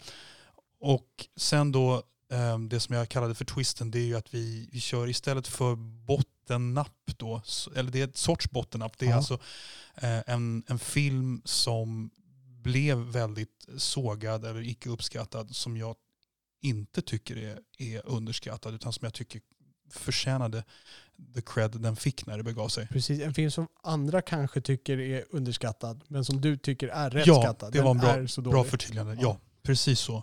Och jag har då approachat det här med gans, ganska personlig prägel. Det ligger kanske lite i naturen. Jag kan ju bara ta en film som jag hade med som bubblare som inte kom med. Ja. Eh, Jag var inne på att ta med filmen Lions for Lambs av eh, Robert Redford. Har du sett den? Nej, jag har inte sett den. Jag kommer ihåg att du nämnde den och jag blev mycket ledsen att det inte var en av de fyra filmer. precis. Eftersom jag har ju satt mig ner och sett de här filmerna Ja, som vet, du har lagt upp. jag vet. Ja. Men alltså jag, jag hade kunnat ha, jag kunde ha haft den, den goda smaken att stoppa in den filmen här. Men den, jag kände att den blev inte så sågad när det begav sig. Det blev ingen hit men den blev inte sågad. Men den var inte speciellt upp, uppskattad. Men jag tyckte det var inte riktigt samma eh, relativa skillnad mellan uppskattning och erkännande. Eller vad man ska säga. Okej, så vi kommer ta dem i den ordningen. Vi kommer börja med din trea, din tvåa, din etta och sen tar vi bottennappet Yes. på det. Så Oliver, nu är vi alla mycket spända. Vilken är den tredje mest underskattade filmen i Olivers värld? Ja, det är en film som kom 1974 som heter Thunderbolt and Lightfoot. Thunderbolt and Lightfoot. Och det är ju då med Clint Eastwood och Jeff Bridges. En väldigt ung Jeff Bridges. Ja, Ny på scenen. ja verkligen. Han har väl gjort några filmer. Han var med i någon, någon klassisk film som heter The Last Picture Show något år eller två innan. Men det här var väl, jag vet inte om det här kanske var lite av hans breakthrough. Han blev eh, nominerad för en byrås-Oscar. Och eftersom du har sett den här mer nyligen än jag. Jag har sett den här filmen ungefär 2317 gånger men jag har inte sett den på ett tag nu. Så jag tänker att du kanske kan summera handlingen en aning. Absolut. Eh, Det kan nog göra lättare på den här än på de andra två på den här listan. Eh, Det handlar om, eh, det börjar lite så här eh, osagt, Clintan är en eh, präst ute i, eh, på vischan. Och sen plötsligt när han står och predikar in i kyrkan, då kommer det in någon eh, snubbe med Har du en sarkastisk ton när du återger det här eller? Ja, ja. om man säger så här, om, om, om den här är sarkastisk redan, vänta tills vi kommer till de andra två. Han, För, för, tycker, du, tycker du om jag skulle... eh, Om, om, om du skulle rangordna de här tre filmerna, då skulle den här komma etta. Det här är den mest underskattade i förhållande till The Cred. jag, jag gör så här, jag låter det vara osagt, så Okej. tar jag min lista sen efter vi har gått igenom din lista, ska jag rangordna alla fyra faktiskt. Okej. Dem. Okej. Eh, Så att eh, det handlar, Clintan är då en präst, han är där utan predikar, plötsligt kommer in en kille i, inte trenchcoat, men i kostym och hatt och så börjar han skjuta på Clintan. Och Clintan då kastar ner och springer ut på ett fält och han springer över fältet. Man har också sett hur, Val Kilmer höll jag på att säga, men vad heter? Eh, Je- Jeff, Jeff, Bridges. Jeff, hur Jeff Jeff, Bridges har stulit en bil. Så Clintan springer ut på fält och den andra skjuter efter honom och plötsligt så kommer han körande i bilen. Eh, Jeff Bridges och kör på den här killen som jagar Clintan för att han håller på att köra på Clintan som kommer utspringande. Och Clintan klättrar upp på bilen och ska försöka hoppa in i bilen och samtidigt som han kör därifrån. Och det är ett litet stunt som är lite imponerande. Det är så här old school stunt. När, för stuntmannen, man ser verkligen att det är en riktig person som hänger i bilrutan. Och det visar sig att det var Clintan, läste jag någonstans. Att det är Clintan själv som gjorde det stuntet. Han har ena benet liksom inne i bilen och resten Mm, av kroppen är intressant. utanför. Jag förknippar inte Clintan med egna... Eller det är en del av Clintan man sällan hört talas om, att han skulle göra egna stunts. Jag har nästan aldrig hört talas om det. Inte jag heller. Nej. Men han, eh, han är ju en liten badass. Ja, verkligen. Att, Och eh, han klättrar in i bilen och då, nu sitter man här och undrar lite grann i den här filmen. Vad har är de här en filmen på relation? väg, ja. Exakt. Och vart är filmen på väg? Och hade de en relation? Nej, han, han råkade bara köra förbi där och nu sitter de i samma bil. Och sen åker de iväg och det här blir då början på en... Ja, Bromance. ja en, lit, en liten... Vad heter sådana här resefilmer som det finns i USA? Ja, liksom- en road movie? En road movie. Ja, Ja, det, det är är lite movie, grann ja. road buddy movie. Mm. Och de, eh, ja, det som rullar ut sen är att Clintan är en gammal bankrånare och Ja. han har lite eh, gamla kupaner som är ute Precis. efter honom. Precis, man kan, man, to cut it short, han, eh, då, han, två gamla kompisar från förr besöker Clintan och så eh, bestämmer de sig alla fyra för att göra en kupp som de gjorde för tio år sedan tidigare. Eller Precis, Så. de jagar Clintan egentligen men Ja, sen när de väl ja, får precis. tag på honom så snackar de här ihop sig så att Clintan, Jeff Bridges och de här två gamla kumpanerna ska utföra en ny stöt tillsammans för att precis. täcka upp för en gammal stöt där Clintan gömde sakerna i en skola som hade försvunnit. Precis. Ja. Kan, kan inte du berätta precis hela handlingen? Jo, absolut. Nej men gör inte det.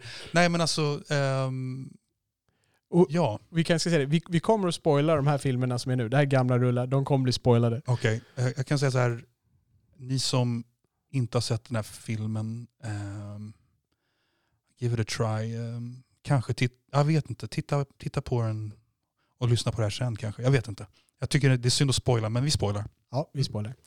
Så de åker då iväg, de gör den här stöten. Sen går det lite sådär för att de, eh, de lyckas nästan komma undan men sen får de polisen på spåren ändå. De ska fly, då börjar de eh, brytas upp där. Det, den ena av hans gamla kumpaner försöker ta allting själv, Precis. slår, sparkar Jeff Bridges ganska hårt Ja. och slänger ut Clintan ur bilen och så Ja. drar han iväg. Och man kan väl säga, om vi nu ska spoila, då spoilar jag full on här. Ja. Eh, det, det blir ju då ett ganska klassiskt slut, ett ganska klassiskt Clintan-slut där Clintan är störst, vackrast och bäst och är the last man standing som rides into the sunset med pengarna Ja, kan man säga. på sätt och vis. Ja, Oliver. Den här filmen. Nu, eh, jag hade ju, jag satt ju och såg den här filmen och jag hade lite svårt eh, för den. Jag, när den inleddes så, så var jag ganska ombord. Det, är- det är liksom en 70-talsrulle, jag gillar stuket, Mm. jag har lite så här, det är lite nostalgikänsla. Det, det är någonting i det där som Mm. tilltalar mig. Mm.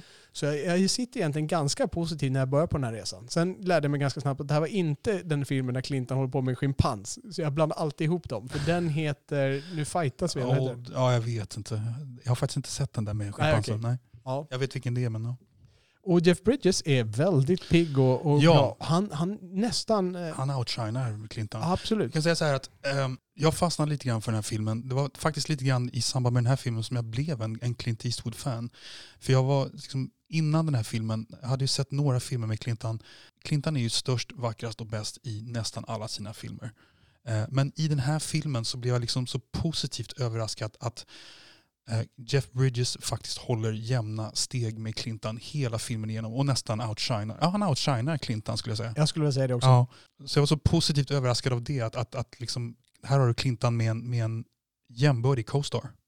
Vad är det i den här filmen då? Alltså, det som jag, som jag säger, jag- jag har ju en viss kritik mot den här filmen och det är väl främst att den, den är så, den är otroligt dåligt klippt. Men Eh. den är snyggt fot, tyckte du inte den var ganska snyggt fotad i passager. Jag tänker när man Jo. blickar ut över, över fältet där i början och lite sådana shots. Det kan, det kan jag hålla med Ja. Att själva bilden är, är ofta fin att se på. Men däremot så, alltså historien förloras i dålig klippning i mycket. Och Det är väl, det är ju, jag vet inte, jag vet inte om man skulle kunna säga att, att det är en, en B-film. Eh, det är Michael Ciminos första film, Precis, Och Michael Cimino som är mest känd för att ha gjort Deer Hunter, och sen kraschade han med filmen som hette Heaven's Gate. som vart en jätteflopp för den var superbudget. Så att han, han kom ju upp som en raket men exploderade ganska snabbt. Precis. Filmen. Sen gjorde han Year of the Dragon Ja, som, eh, som faktiskt var ganska bra och någon annan film däremellan. Precis. Nej men alltså, eh, vad är det då jag... Får jag bara säga så här Robert? Jag, Ja. jag tänker mig att du, du pratar lite grann om att den här filmen inte riktigt vet vart den är på väg, att den tappar bort sig lite grann. Eh, jag vet inte om du stämmer in i det här jag säger nu, men jag tänkte på eh, att vi pratade i förra episoden om eh, Robert Redford-filmen där vi såg Ja, precis. Sundance Kid. Ja, Butch, Butch Cassidy and Sundance Sundance Kid Kid. med, med Robert Redford och Paul Newman. Där snackar vi om att den filmen eh, kan inte riktigt bestämma sig för vad den är. Är, är det ett drama eller en komedi eller vad är det? Ja. Och den här filmen har ju lite, jag, jag kan tänka mig att du tycker den här filmen har lite samma pro- Ja. problem. Jag, jag har full förståelse för det. Eh, och här är vi väl inne på liksom kanske hjärtat hos mig som talar. Jag, jag ser Ja. ju att den har bristande kvaliteter. ja, det köper jag. Ja, men det är bara någonting i... i eh, jag, jag, på något sätt så köper jag det här att, att, det är, att det är en otroligt komisk och glad film i eh, 75% av, av filmen. Eh, Clinton och Jeff Bridges verbalt stabbar varandra och, och du har Jeff Bridges som kommer med det här underbara falsettskrattet som han, jag vet inte, kan man säga att han patenterade? Det här är alltså innan filmen Amadeus som han håller på med sitt falsettskratt. Ja, just det. Men sen så, så, så blir det ett väldigt tragiskt slut där alla Clintons sidekicks dör, inklusive Jeff Bridges. Och det är en väldigt sorglig sista scen där um, Clinton och Jeff Bridges delar en Cadillac som de har köpt för pengarna som de har fått tag i. Jeff Bridges eh, dör näst, nästan i Clintons armar. Han dör i sätet bredvid Clinton. Precis. Eh, och det, det, det finns ju någon, en, en, någon slags eh, otroligt byte av tonalitet i filmen som jag faktiskt kan köpa. Jag inser att alla inte gör det, men jag, jag gör det. Jag, jag, jag blev ju inte såld på den, Nej. som du märker. Alltså, jag, jag, jag hade svårt att bli investerad i de här karaktärerna. Ja. Och, för Och lite just på grund av att den inte kunde bestämma sig. Det börjar ju lite grann som med glimten i ögat, men redan direkt blir det ganska grymt för han kör på den här ena skurken när de är ute i fälten, Ja. när Clint hade prästkläder.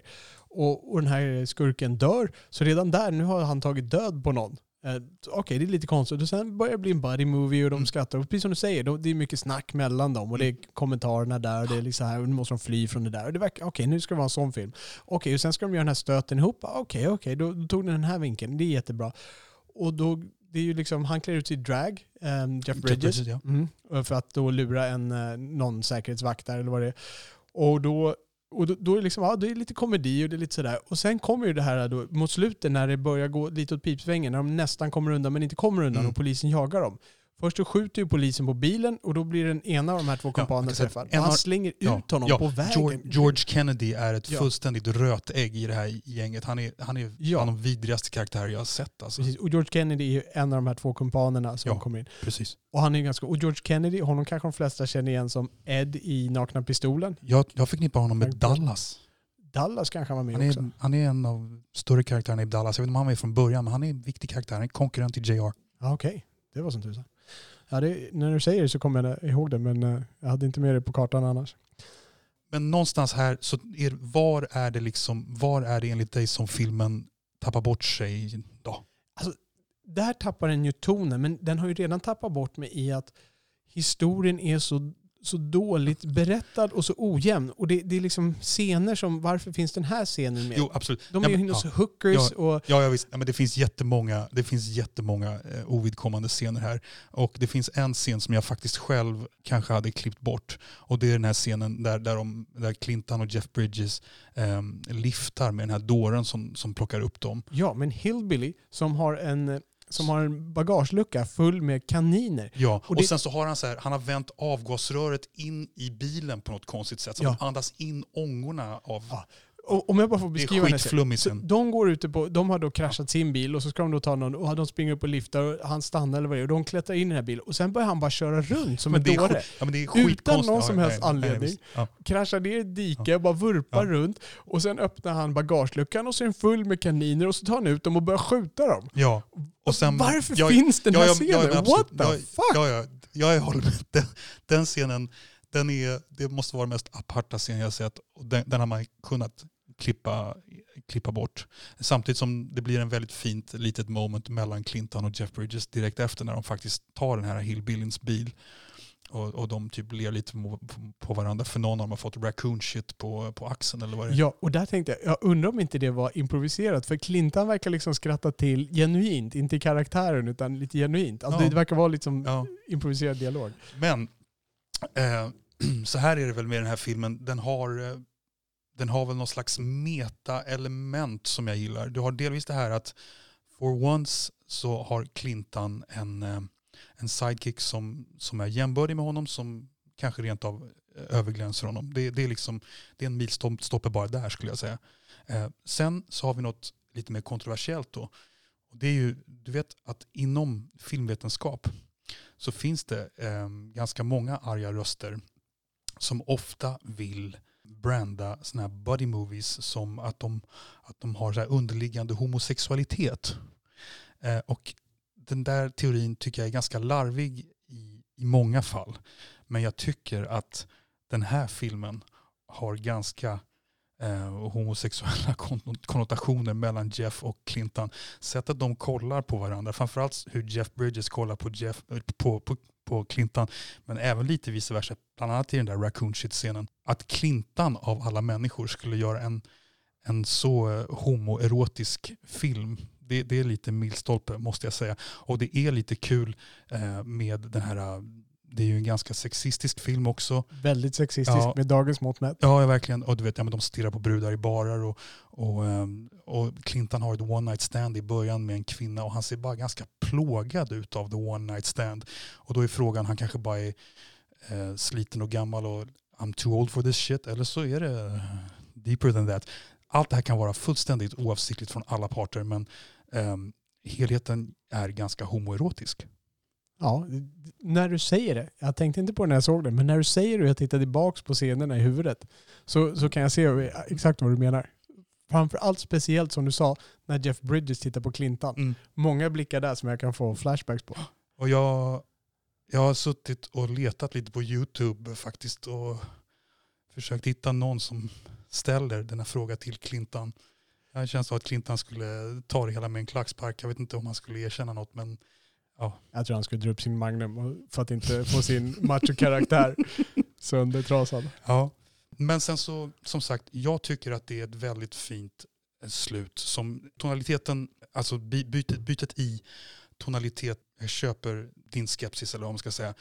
Men för mig, jag tycker det här slutet är helt hjärtskärande. Det är, någon, det är någonting i att, att Clintan, han är ju som vanligt, han är den här reserverade, coola personen som aldrig riktigt släpper in någon på livet som han har spelat i ungefär 2317 filmer. Eh, och, och, och Jeff Bridges är, är så förtjust i honom och är som en trogen hund nästan. Han är cool men han är, han är lite trogen hund ändå. Och, och någonstans där på vägen, nej, när, där, eh, när Jeff Bridges dör eh, i bilen med honom så, så liksom inser han vad, vad fan jag har förlorat en, en nära vän och så, och så bryter han den här eh, cigarren som han, som han har börjat röka på för att fira deras triumf. Stort ögonblick. Ja faktiskt. Don't be so goddamn sarcastic. Ja. Ja, nej men visst det här är ju ehm, ganska mycket personligt val. ja. Ja, jag vet inte. Jag, jag, jag tycker inte bara att det är personligt. Jag tycker den har lite objektiva kvaliteter. Sn- Snyggt fotat, bra, bra agerat. Får jag gå in på... Eh, Får, men men Ja. eh, alltså några, några fullständiga B-filmssekvenser, Mm. absolut. Om jag får gå in på en detalj vad jag menar med den här dåliga knytningen. Just du pratade om den här slutscenen. Och det, det är ju, de hittar ju de här pengarna. De hittar den här gamla skolbyggnaden. För det var några, så där Clintan hade gömt sina pengar från den ursprungliga stöten som var upprinnelsen till den här historien. Eh, och då börjar de då rota. De hittar det här och börjar packa ur den här. Och så som klippningen är, så att man ser att de står och håller på att packa väskorna. Det har redan börjat hintas att det är någonting som är fel med Jeff Bridges. Han har fått någon, någon sorts skada, de här sparkarna han fick från George Kennedys karaktär. Mm. Och då, då ser man då, de står och packar där, sen klipp, åker ut en Cadillac ut garage, klipp, så sitter Jeff Bridges vid en flaggstång och ser ut som att han håller på att få en stroke. Klipp, eh, och så går han in i bilen liksom sådär. Snabbt berättande. Ja, alltså, men det, du vet, jag stannade, pausade filmen och gick tillbaks för att se var det någonting jag missade. Och jag, jag, kan liksom, jag kunde inte förstå ändå klippningen i det. Alltså, hur, var, var, kom bilen ifrån? Hur, hur kom de dit? Var är de? Mm. Okej, de, flaggstången, de är kvar där. En Cadillac de skulle ha köpt. Var, var, var kom det allting ifrån? Det är liksom det... Va? Jag sitter bara va? Mm. Och det tar ju med mig in. Det här va sitter ju med kvar när jag åker in i slutscenen. Och jag nästan sitter bara och väntar på nästa konstiga klippning mer än att jag blir engagerad i karaktärerna. Okej. Ja, jag kanske är Ja, jag lite är för lite- mycket detaljnörd som Ja, scenen men i det är väl Do the right thing. Det är väl lite grann det här när man ap- approachar en, eh, en film med lite objektiva eh, ögon. Man ser lite fler fel. Har vi, en fråga jag tänkte dock var, Clintan han är ju en präst i början och det, det framgår väl inte riktigt hur pass mycket präst han är egentligen. Han har valt att ligga lågt i flera år. Exakt. Ja. Och han har ju spelat en del filmer där han har, eh, han både har spelat präst och andra religiösa undertoner. Till exempel den här Pale Rider, där Just han det. också är en präst. Är han präst? Det minns inte jag. Jag minns filmen som väldigt bra men jag minns Ja. inte det. Ja, han, är en, han är en preacher som eh, kommer ridande där. Och Som kan skjuta med pistol som en jädra hingst ändå. ja, och visar Ja. sig vara ett spöke. Liksom. okej. Eh, Men eh, Clintan och religion, vet du någonting om det här? Har han något ställningstagande? Har han någon... Nej, jag vet inte. Jag tänker mig att han är ganska self-reliant. Ja, jag skulle tänka det också. Jag har ju aldrig hört om någonting om någon, så det var därför jag var lite nyfiken och Mm. skjuta den mot dig där, se om du hade någonting. Men samtidigt är det ju så lite kul med Clinton för han, han ger ju ett betydligt mildare intryck i intervjuer än vad han är på film. Ja, Så Absolut. han, det, han är ju en skådespelare. Han kanske, han kanske är djupt troende, jag vet inte. Det, han verkar ha raspiga åsikter i alla fall. Han verkar Ja. vara republikan ute i fingerspetsarna. oh, När såg du den här filmen första gången? Hur gammal var du då?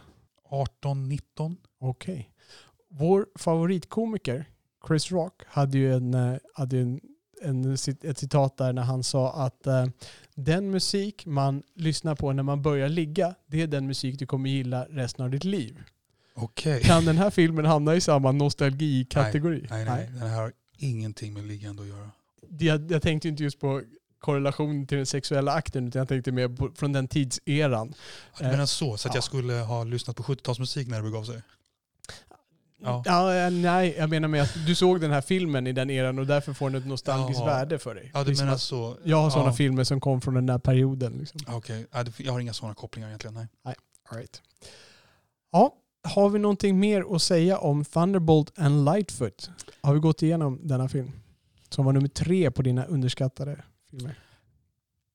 Alltså vilken bra skådespelare Jeff Bridges är. Alltså han är så bra i allting. Och i den här rollen är han lite annorlunda. Precis som jag sa om eh, Butch Cassidy and Sundance Kid där Robert Redford och Paul Newman gör lite annorlunda roller mot vad han generellt gör. Tycker jag här att Jeff Bridges också gör en ganska annorlunda roll. Ja. Och det är kul att se honom. Han är verkligen peppig. Ja, men han är, det här är en ung, väldigt smal Jeff Bridges. Han Ja. har inte riktigt samma gravitas som man får i senare filmer. Exakt. Jag är som sagt stor fan av Jeff Bridges. Eller inte Jeff Bridges per se, men många av hans roller. Ska vi knyta upp säcken på Ja. Thunderbolt and Lightfoot? Jag tror det, ja. Då vill vi ha ett betyg. Oliver, vad är ditt betyg på Thunderbolt and Lightfoot 1 till 10? 10 är bäst. 12. 12! Nej, jag bara skojar. Nej, men eh, jag ger den en sjua. En sjua? Ja. Okej. Jag gav den en fyra. Jag gick in på IMDB och rankade och gav den fyra. God damn. Ja, men du har underskattat den kan man säga. Ja, ja, jag var tillhörde de som underskattade den och nu har du sett mig straight här. Du har visat mig den rätta vägen. Då går vi över till eh, plats nummer två på din lista av underskattade filmer. Trea var alltså Thunderbolt and Lightfoot. Nummer två, Olivers underskattade filmer, är Homeboy, Homeboy med Mickey Rourke. Och snälla Oliver, kan du berätta för mig, vad handlar den här filmen om? Ja, det här handlar, det här är alltså från 1988. Det handlar om ett ringvrak i boxning. En boxare som aldrig har haft någon större talang, som harvar på inom boxningen, som är halvt hjärnskadad redan, ehm, som försöker få livet att gå runt. Eh, han träffar en, en kvinna som väl inspirerar honom till, till att ta en big money fight. Är det en korrekt Ehm, är det en korrekt, ehm, korrekt minne av filmen? Ja exakt, han ska gå in och han vill ta en fight till för att uh, tjäna flisen så han kan lägga ner det här. Liksom. Ja, precis. Och så på vägen då så träffar han ehm, Christopher Walken som är, är han helkriminell eller halvkriminell? Han är högst dodgy i alla fall. Ja, han är, han är en glidare kan Ja. man säga som inte kan glida in på det riktigt kriminella om så är. Precis. Eh, och det här är alltså manus av Mickey Rourke. Helt korrekt. Det är. Mickey Rourke som har skrivit den och gått runt med den ganska länge Ja. och shoppat den. Och det här är alltså, det är väl här någonstans som Mickey Rourke börjar balla ur i sin karriär. Han var ju liksom ehm, nästa Marlon Brando enligt många. Eh, men ballade ur och Gud ska veta att Mickey Rourke har gjort väldigt många dåliga filmer. Han förknippas väl närmast med dåliga filmer men den, jag tycker den här är, ja den här gillar jag. Vem är det som har regisserat filmen? Michael Saracen. Och vad har Michael Saracen gjort i övrigt? Han var fotograf på filmen Angel Heart av Alan Parker Precis. som Mickey Rourke spelar huvudrollen i. Exakt. Gillar du filmen Angel Heart? Jag gillade filmen Angel Heart när den begav sig. Jag vet inte hur väl den har åldrats. Men när det begav sig, jag s- den var ju från 86 eller någonting Mm. sådär. Jag såg den kanske när den kom ut på video tv så här 88, 89. Mm. Istället för att se Homeboy tydligen. Ja. Eh, och då tyckte jag den var bra. Precis. Eh, nej, men jag gillar ju den här filmen för att den skildrar verkligheten för väldigt många boxare, tänker jag mig.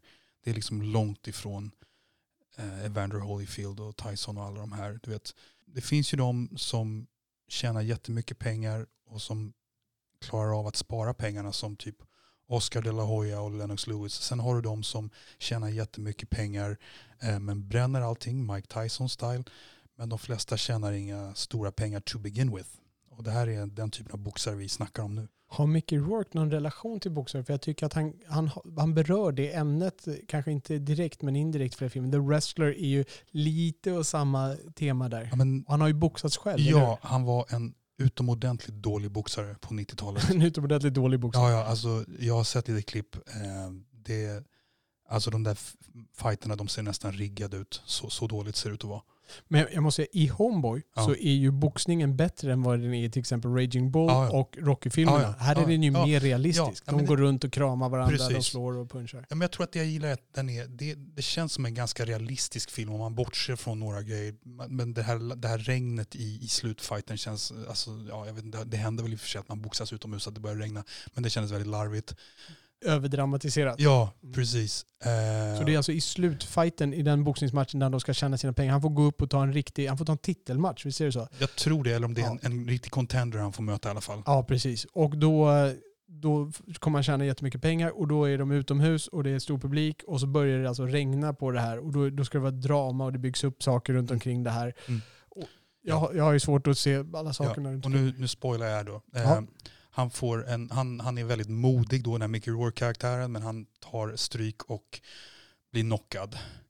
Precis. Och sen är det en scen efter det, då den här tjejen som han är, ja, är kär i, hon har då någon slags eh, karusell på en strand som hon driver som hon har ärvt av sina föräldrar. Ja, precis. som hon har svårt att få att gå runt ekonomiskt. Ja, en karusell, hur man ska tjäna nog med pengar på det på en Ja, strand. hon har några hästar också va? Ja, just det. Hon har lite hästar Ja. man kan rida på. Ja, precis. Sådana mini-tivoli på stranden. liksom. Exakt.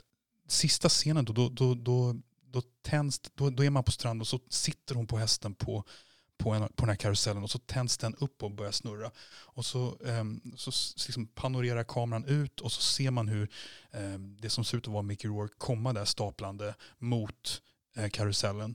Och jag måste fråga, hur tolkar du slutet? Ja, Tolkar du det som att, att, att han liksom faktiskt dör i ringen eller är det där det som händer? Ja, jag, jag hade svårt för det där för att eh, när han slåss i ringen, jag förväntade mig att han skulle dö. Det var det uppenbara slutet som jag allting gick emot i min värld. Och det är ju verkligen gjort som att han dör. Han, han får väldigt många slag. För det som är sagt innan är att om han får ett slag till som landar fel, då kommer hans någon lob att eh, explodera och då dör han. Liksom. Mm. Och eh, han får väldigt mycket stryk i den här fighten. Och han vet att han kommer gå in och få stryk för det är en riktigt bra boxare han möter som är över hans nivå.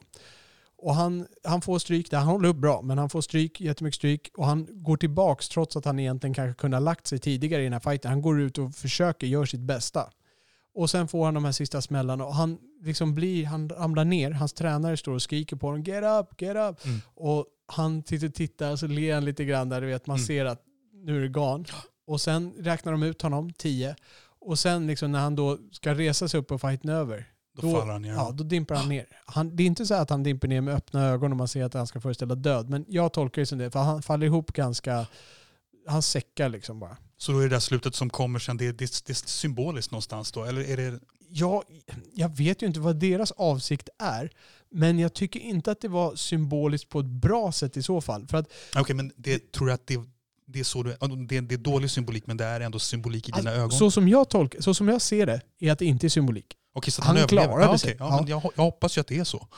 Ja, men, då, då blir det, en så, det blir en sån konstig känsloresa man ska gå på där. För att det är ju verkligen, nu dör han, de lägger ner det här, det Ja. här är slutet på filmen. Och sen sitter hon där ensam Mm. på sin grej och väntar på honom som aldrig ska komma. Men tada! Han klarar sig! Ja, Okej då. Ja, va? Ja. Va? Ja. Men det är väl lite, ehm, vad säger man, det är lite som, som förra filmen, att, att, den, att, att den, den, det blir någon lite brist i kontinuiteten, eller vad, dramaturgisk kontinuitet, kan man kalla Ja, det för det?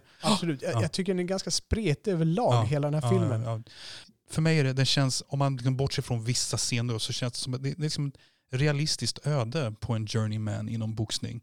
Det finns några andra filmer som, som är lika gritty och, och deppiga. Det här är ju en depprulle får man väl säga. Ja, lite grann. Eh, Det finns en annan film eh, av John Huston som heter Fat City med Stacy Keach och Jeff Bridges. Det är en väldigt bra skildring av journeyman inom boxning. Och det är väl lite grann med bakgrund av alla dåliga boxningsfilmer jag har sett som är så otroligt orealistiska som jag fattar tycker för den här filmen. Sen tycker jag den är väldigt, jag tycker faktiskt den är väldigt väl agerad om man ser till de två huvudpersonerna. Jag tycker Mickey Rourke är väldigt övertygande som det här tystlåtna ringraket som vandrar runt med någon liten sydstatsaccent. Tycker han är, jag tycker han är jättebra i den här. Och sen har vi då Christopher Walken som vi inte har pratat så mycket om än, som är en hal- halvgangster som vill ha med Mickey Rourke på någon stöt som Mickey Rourke inte går med på att vara med i. Och de blir lite osams i något skede. Han skulle varit med på den där, men sen flyttade de datumet och då krockar med hans fight och han måste välja mellan Ah. fighten eller stöten och då väljer han fighten. Precis. Life of Crime är alternativet. Ja, ungefär. Ja, Mickey Rourke, mycket bra och Christopher Walken, mycket bra. Kan, vi skriva, kan du skriva under på att Christopher Walken är bra? Nej. Du kan inte Jag det? kan skriva under på att Christopher Walken är intressant att se på, Okej. för det är han alltid. Ja. Men jag, jag, jag vet inte om, jag tror inte att det är Christopher Walken som inte är bra, jag tror att det är hans karaktär som är alltså konstigt skriven.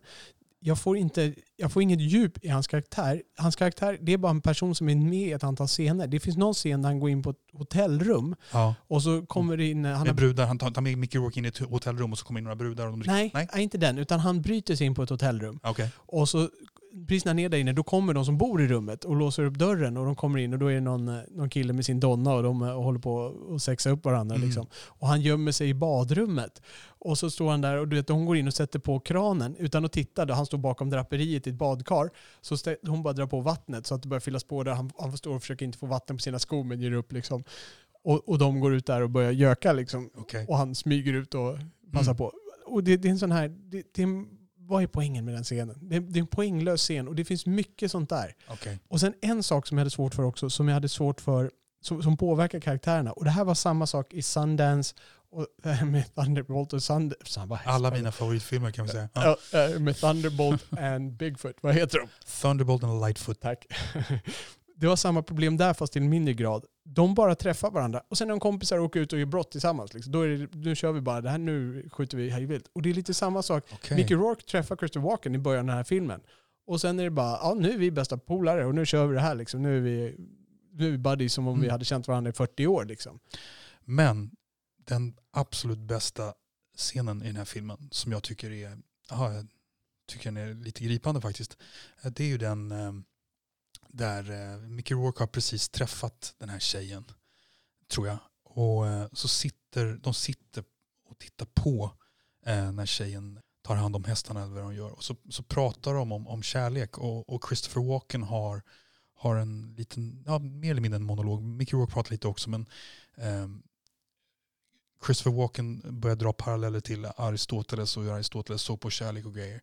Och han pratar liksom om att, eh, ja, eh, att han själv, han, han, själv han, han bara utnyttjar kvinnor för att han inte vill komma nära dem och så här. Och, och, och någonstans där så, och så pratar Mickey Rourke om att eh, ja, hur, hur mycket han tycker om att vara med den här tjejen och att eh, han aldrig har varit med någon bra tjej tidigare och sådär. Och, och någonstans där så, eh, det är någonting med, eh, vad säger man, ja, men man, man ser liksom man får en bild av Christopher Walkens karaktär som en, en, eh, en ganska hänsynslös person som säkert har gjort ganska många eh, människor illa. Men där någonstans blir något, har han någon, någon slags samförstånd där han, liksom, han förstår ändå att Mickey Rourke är kär och han har förståelse för det. Och, och liksom så, så väljer han att dra för att lämna Mickey Rourke ensam med den här tjejen. Tyckte det var en väldigt sensibel scen. Jag håller med. Det är nog den bästa scenen i filmen.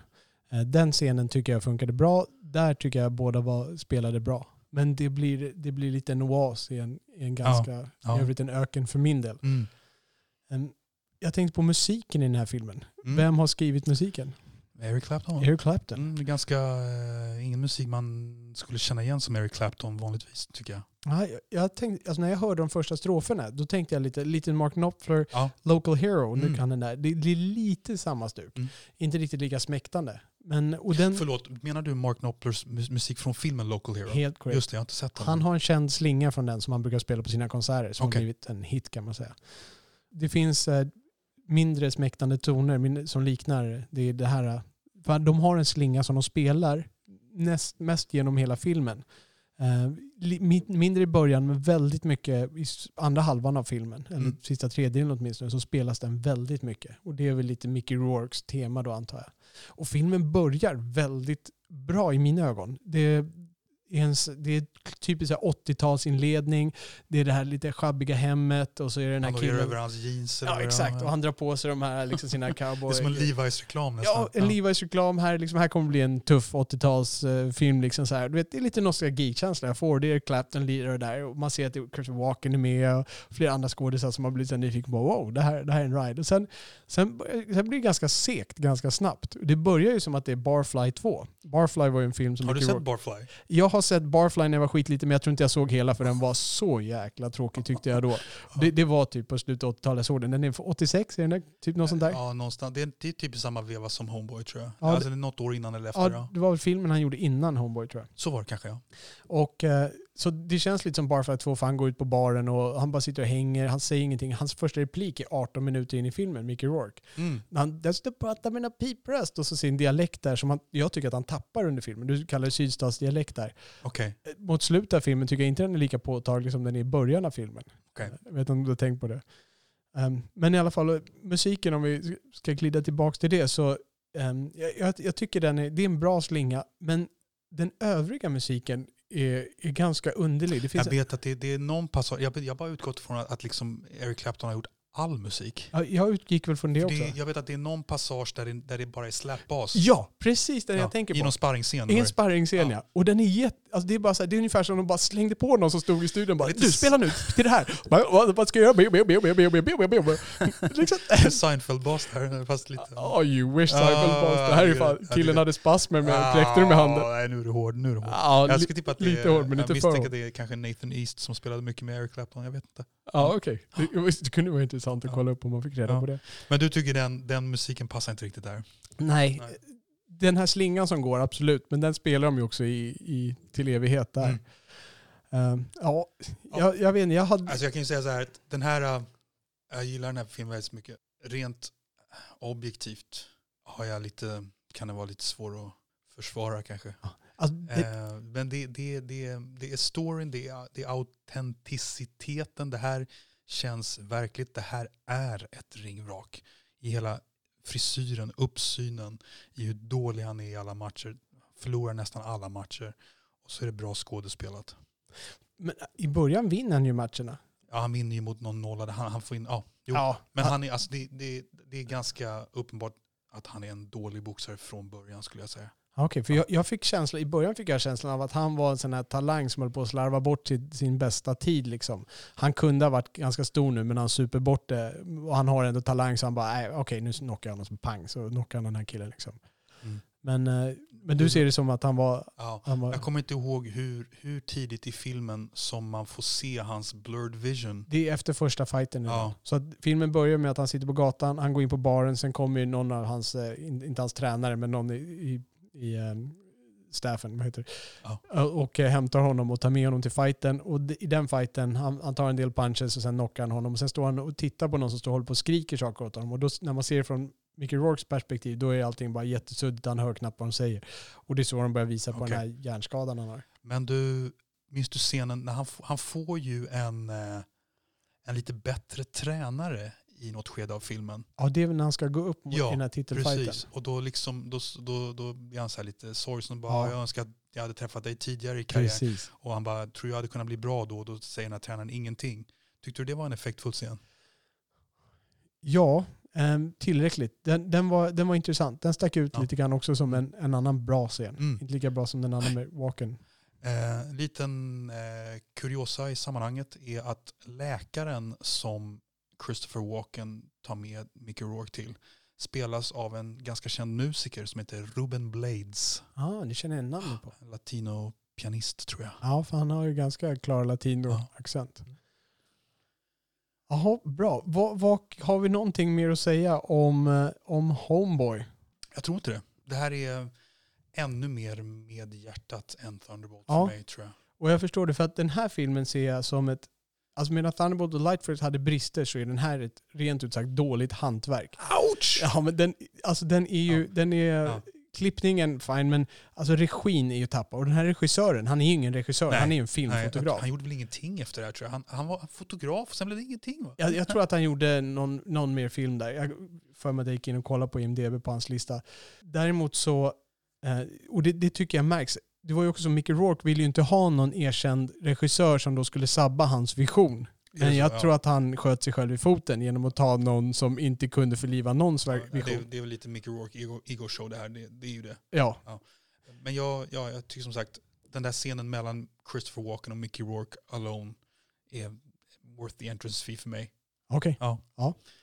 Ja, jag håller med. Det var den bästa scenen, men eh, den räddar inte upp eh, den här filmen som eh, det, det är för mycket lapptäcke av saker som inte hänger ihop och det finns så många inte, inte luckor kanske i handlingen, men så många luckor i karaktärsutvecklingen och relationerna mellan Jag, karaktärerna. jag känner att min filmsmak tar lika många smällar som Nicky Rourke-filmer. Ja, ja. men du kommer få chanser på revansch på det här när jag, Ja, ja. När jag plockar ut mina underskattade. Det, du, man, man lämnar sig sårbar på det här. Du plockar ut filmer som du tycker är, ja, är visst. bra.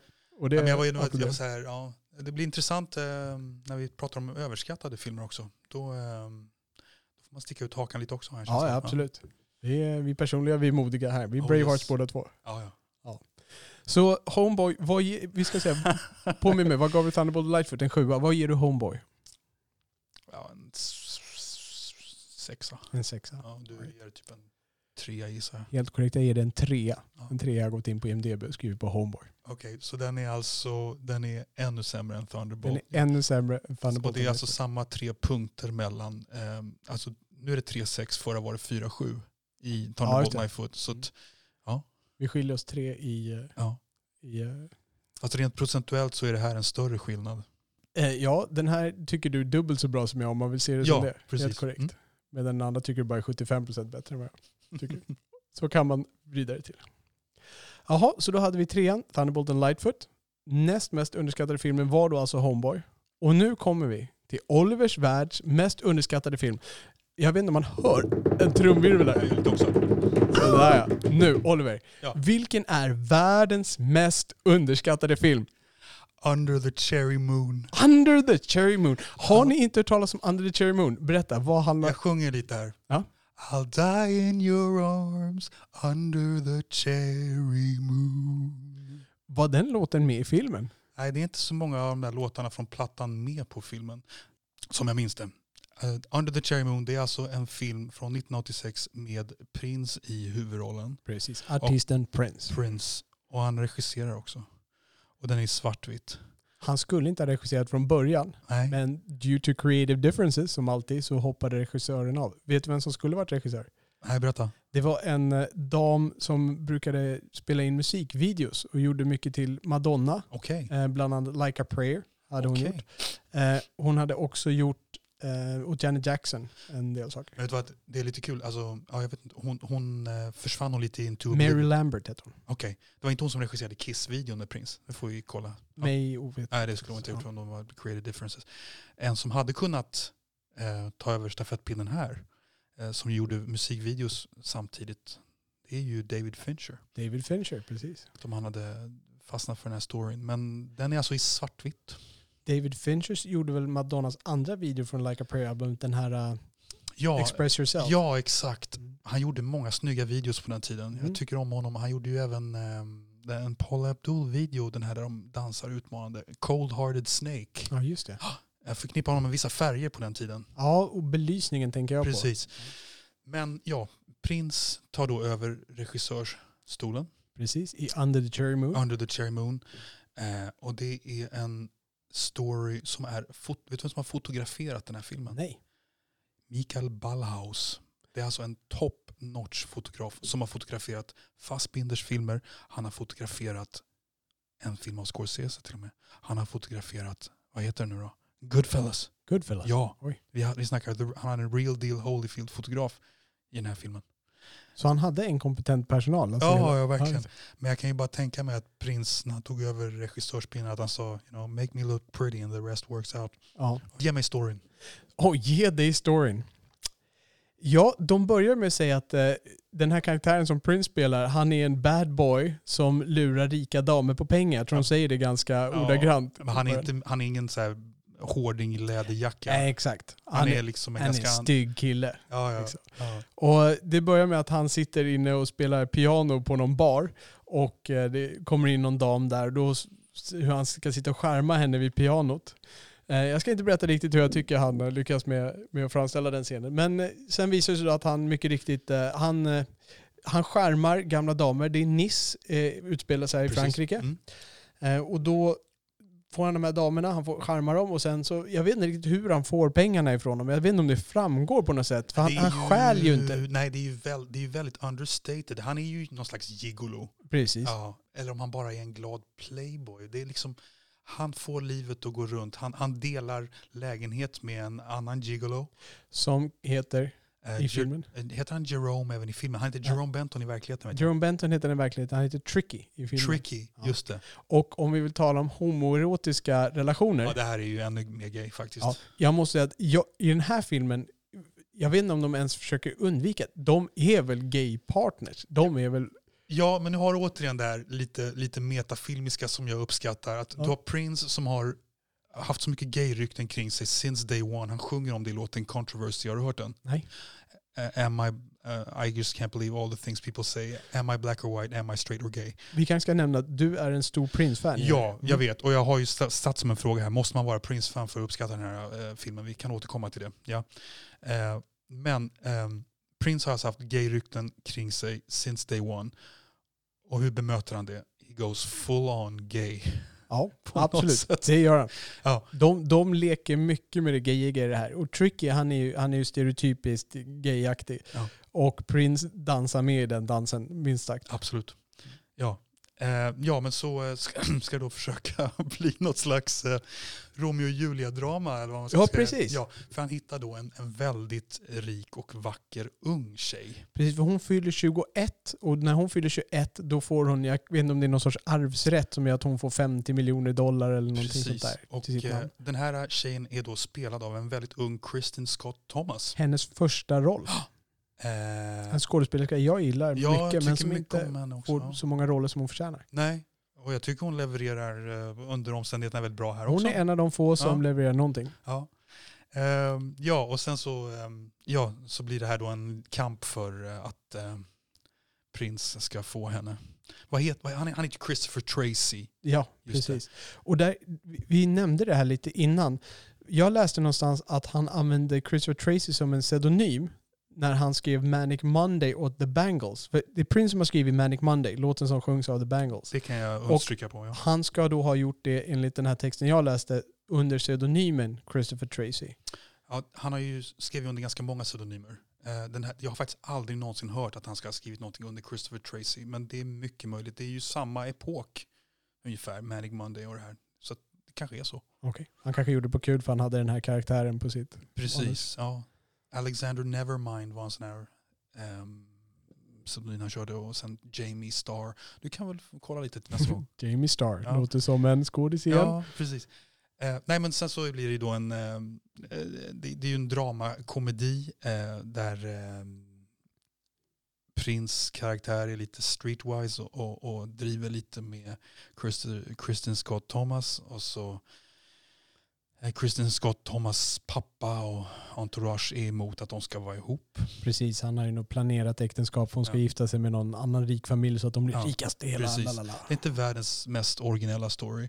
Eh, men ja, hur slutar det här Robert? Ska du spoila för en gångs skull? Ska jag spoila? Mm. Jo, då är det så här att eh, Prince, han, eh, får, han, ungefär, han blir erbjuden en, eh, en stor check för att eh, lämna henne och... Eh, jo, jag ska spåra tillbaka lite grann.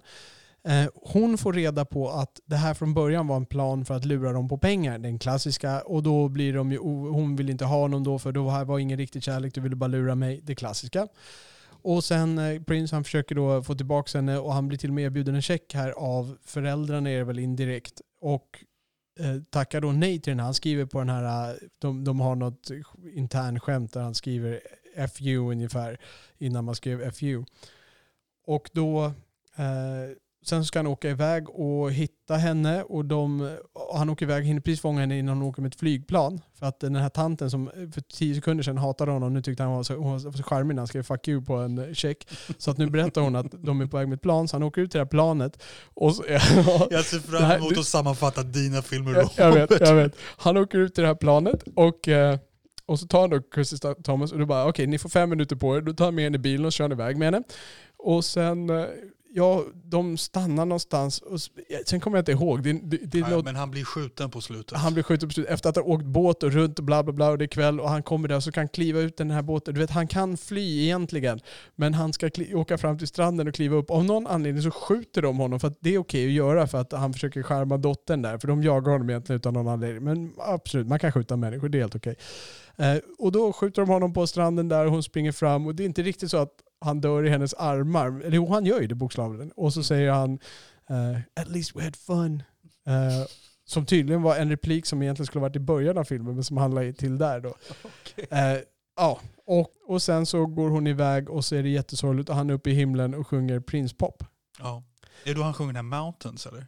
It's only mountains. Det kan det ha varit. Jag, eh, jag började skriva mina recensioner av den här då Jag så jag, jag zonade nog ut lite grann. Okej. Jag såg att han sjöng någonting och att man Ja. såg bilder på Kristen Scott Thomas. Men visst, men visst är han läcker i den här filmen. Han glider runt i sina androgyna gigolos vidare. Jag älskar dig Oliver, men jag kan inte skriva under på att Prince var läcker i den här scenen, i den här filmen. Jag, jag gillar Prince. Ja. Jag har mycket lärt mig att uppskatta Prince genom dig. Ja. Och det finns ju en scen i den här filmen när han faktiskt sjunger. Alltså på riktigt, han sitter ju och spelar piano Mm. och sådär ska skärma. Men sen går han upp och har en riktig Prince-konsert. Han hoppar upp på piano, han gör sina Prince-moves. Då äger han. Den scenen, Ja. den sticker ut. Alltså då, då, liksom, då är filmen uppe på en åtta under de här sekunderna. Han äger den scenen. Han är Prince då. Då ser man var, var han har sin kompetens. För när han kliver av på den där, då kommer Prince skådespelaren tillbaks. Och Prince skådespelaren har inte så mycket att tillföra den här cineastiska wanna- världen. I want, to take you to a trip to the moon. Ja. Och, och, och, alltså, allting med den här filmen är dåligt. Skådespeleriet är dåligt. Manuset är dåligt. Handlingen är dåligt. Dialogen är katastrofal. Jag kan garantera dig här och nu att jag kunde ha skrivit den här bättre. Inget snack om saken. Jag kunde ha skrivit den här filmen mer intressant i handlingen, med bättre dialog, trots att jag inte är engelskspråkig. Och alltså gud, den Den är är så dålig alltså. den är så dålig. Alltså replikerna är ju... Det är, Noah, alltså det är min sexåriga son Noah. Han skulle kunna skriva repliker på den här Ja, nivån. Men, men du vet, okej, men, men nu pratar vi då om, ja, den blev ju sjukt sågad. Vi snackar relationen här. Jag förstår det. Den Ja. blev sjukt sågad. Jag förstår att den det är här snyggt, inte... Den är snyggt fotograferad. Den är Den fotograferad. är, ja, den är charmig. Du tycker att det är Ja, den charmig? är charmig. Det finns ju en scen som jag tycker är jättegullig och rolig. Den här när, när, prins, när prins ligger och hånglar med Kristen Scott Thomas i en, i en bil. Ja, Och så är det några uteliggare som skriker. Precis. Och då, och då prins bara måste vinka på sitt film. ja, just det. Ja. men det är jättemånga sådana grejer. Och så den där, scen, den där scenen när, eh, när uh, Tricky och Christopher Tracy är på någon slags liten semidate eller vad man ska kalla det för med Kristen Scott Thomas och de kör här med Wreckastow. Tyckte du inte det var lite kul? Nej, jag, jag förstod inte Rekas då. Ja, Alltså, och de har en lapp som de håller Ja, ja, fram, ja. där det står en text då som hon ska läsa. Och sen garvar de ihjäl sig Ja. med jättedåligt skådespeleri. Och du vet, Prince, nu ska jag låtsas att jag skrattar. Så här. Och, och liksom, och vad, vad var skämt i den? Kan du förklara? För det övergick min kompetens. Vad, Ja men Wreckastow, en record store. record store? Ja. Jaha, är, är det med fransk accent? Nej, nej, det är nog bara Wreckastow. Det är liksom, det är någon, någon Det är bara så man super, säger. supergangsta-uttal av record store. Wreckastow. Okej. Ja. Jag, jag, min, Wreckastow, man? min kompetens på de här grejerna kanske inte är tillräckligt hög för att uppskatta Nej, det den här kanske är så faktiskt. Ehm, ja. För, det, det är det han anspelar på sen när han skriver det här uh, fuck you, eller som ska vara fuck you, liksom på den här lappen. Ja. Eh, ja. Om vi då ehm, ska försöka hitta någon slags gemensamma grejer att enas kring. Jag tror att vi kommer kunna enas om att Jo, men- scenen när Prince uppträdde som Prince, alltså hans riktiga dansscen och Ja, där är sångscen. vi enat. Där, Ja. Girls and Boys tror jag. Ja. Är det så? Ehm, nej, men jag tänkte vi kan väl expandera på det här att eh, de är att det är lite gay allting. Ja, Ja. absolut. Och ehm, jag, vet, jag, jag tror ju inte att, att prins var gay. Eh, Bisexuell? ja, jag vet inte. Men ehm, tänkte du på att det ser väldigt onaturligt ut när han kysser Kristin Scott Thomas? Ja, det tänkte jag verkligen på. Och han gör det inte så mycket. De, de, det blir inga vanliga filmkyssar i den här, utan det blir mer så här... De rullar, liksom läpp, de liksom rullar hela huvudet mot Exakt. varandra. Det ser jättekonstigt ut. Han, han är lika konstig på att kyssa brudar i Purple Rain faktiskt. Ja, Eh, Det är det ena. Sen det som förvånar mig ännu mer i den här filmen. Prince var ju ett musikaliskt geni. Ja. Alltså by all accounts. Du vet, här har en man som kan bemästra det mesta. Men han kan fan inte föra i en styrdans med Kristen Nej! Scott Thomas. Jag tänkte precis på det. Och kul att du säger det. För du vet, okej nu ska han gå ut och dansa nu och då, nu ser jag nu kan Prince komma fram och charma The Dancer. Men den är ju hur stel som Ja, helst, ja, hans ja, dans ja, med henne. ja. Han gör någon piruett när han hoppar upp. Den Ja. är konstig och den är stel. Och här har vi en av de liksom som, han är intressant att bara titta på när han dansar, för hans moves liksom. Bara sitta och se det, du kan stänga av ljudet liksom. Det, det är coolt att se ändå. Mm. Och, och i den här, han, han kommer så till korta och jag kan inte förstå varför. Nej. Jaha. Mm. Ja. Ja, men vi, där är vi hitta några negativa grejer att enas, enas kring i alla fall. Visste du förresten vem som skulle ha spelat hans pappa? Eller förlåt, hennes pappa, Kirsten Scott Thomas pappa egentligen. Men det är väl någon ganska känd skådis som spelar hennes Ja, pappa? precis. Aj, nu tappade jag namnet. Han heter Burkoff någonting som är... Steven Burk, Steve Burkoff va? är så Just det. kan det vara. Han spelar skurk i eh, Goldeneye också, Bond-skurk Just det. bland annat. Ja, men jag, tror att, jag, tror faktiskt jag har läst det här. Ehm, det, det är han som är med i Wall Street också, eller hur? Engelsmannen. Eller? Terrence Stamp, Terrence Stamp ja. helt riktigt. Men han tackade nej. Han hoppade av någon bit in precis när man började spela in där. Jag tror inte han var med på, på set, men han hoppade av. Okänt varför. Inte att han blev osams med prins eller? Nej. Nej, okej. Sen, det märks, den här filmen utspelar sig som sagt i Nice i Frankrike. Mm. Och det märks ju väldigt tydligt att Prince inte är frankofon. Nej, Och eh, det är ingenting som han försökte plocka upp eller. Han har ju några meningar på franska, men i början så ska han gå ut och handla någonting i något gatuston. Och han står bara och säger äh, äh, äh, äh. Inte äh, som är en på franska, utan det är mer äh, äh, stönar och men han pekar på han saker han vill ha. avez-vous un crayon? Ja, precis. Hey, boom, crayon. Let's go down to Champs-Élysées and go. det, är så... Ja. Vad fasen kunde han inte ha fått lite coaching där inför Ja, den nej. repliken Nej, liksom? visst. Oh shit, och det här är alltså världens mest underskattade Det här är film. världens mest underskattade film. Jag känner att den här är jag, har jag svårast att strida för av de här tre egentligen. Ja. När, när, när du pratar om den nu. Alltså hade han bara dansat på ett- det här pianot i en och en halv timme, då, Ja, då hade jag varit där. Jag hade varit visst. med, jag hade sålt den. Men Nej, men, ja, måste man vara ett Prince-fan för den här filmen? Det, det kanske är... Jag, menar, jag är ju ändå ett Prince-fan. Så att jag kan eh, ha överseende med att det är lite tunn story.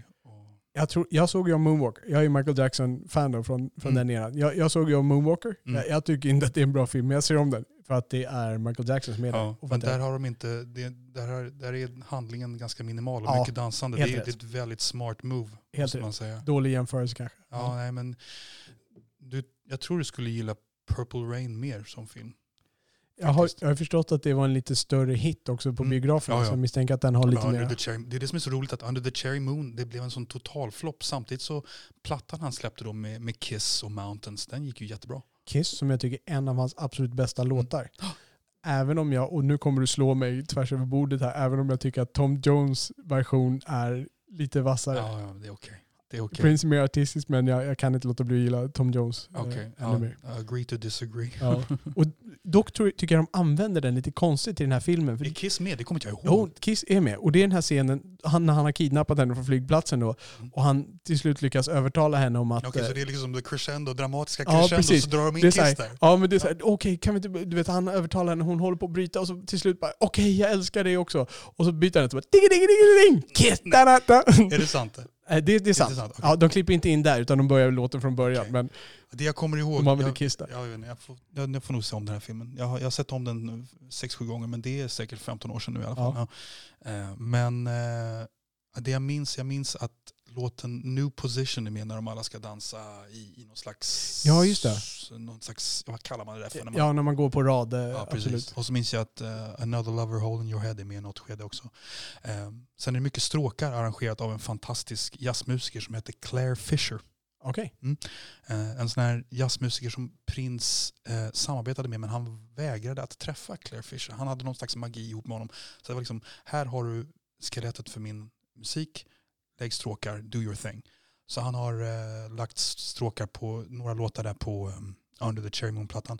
Han har även lagt stråkar på um, Sign of the Times-plattan på typ låten Slow Love och vad det är. Um, så här, kul litet partnership mellan Prince och en, en väldigt framstående jazzmusiker.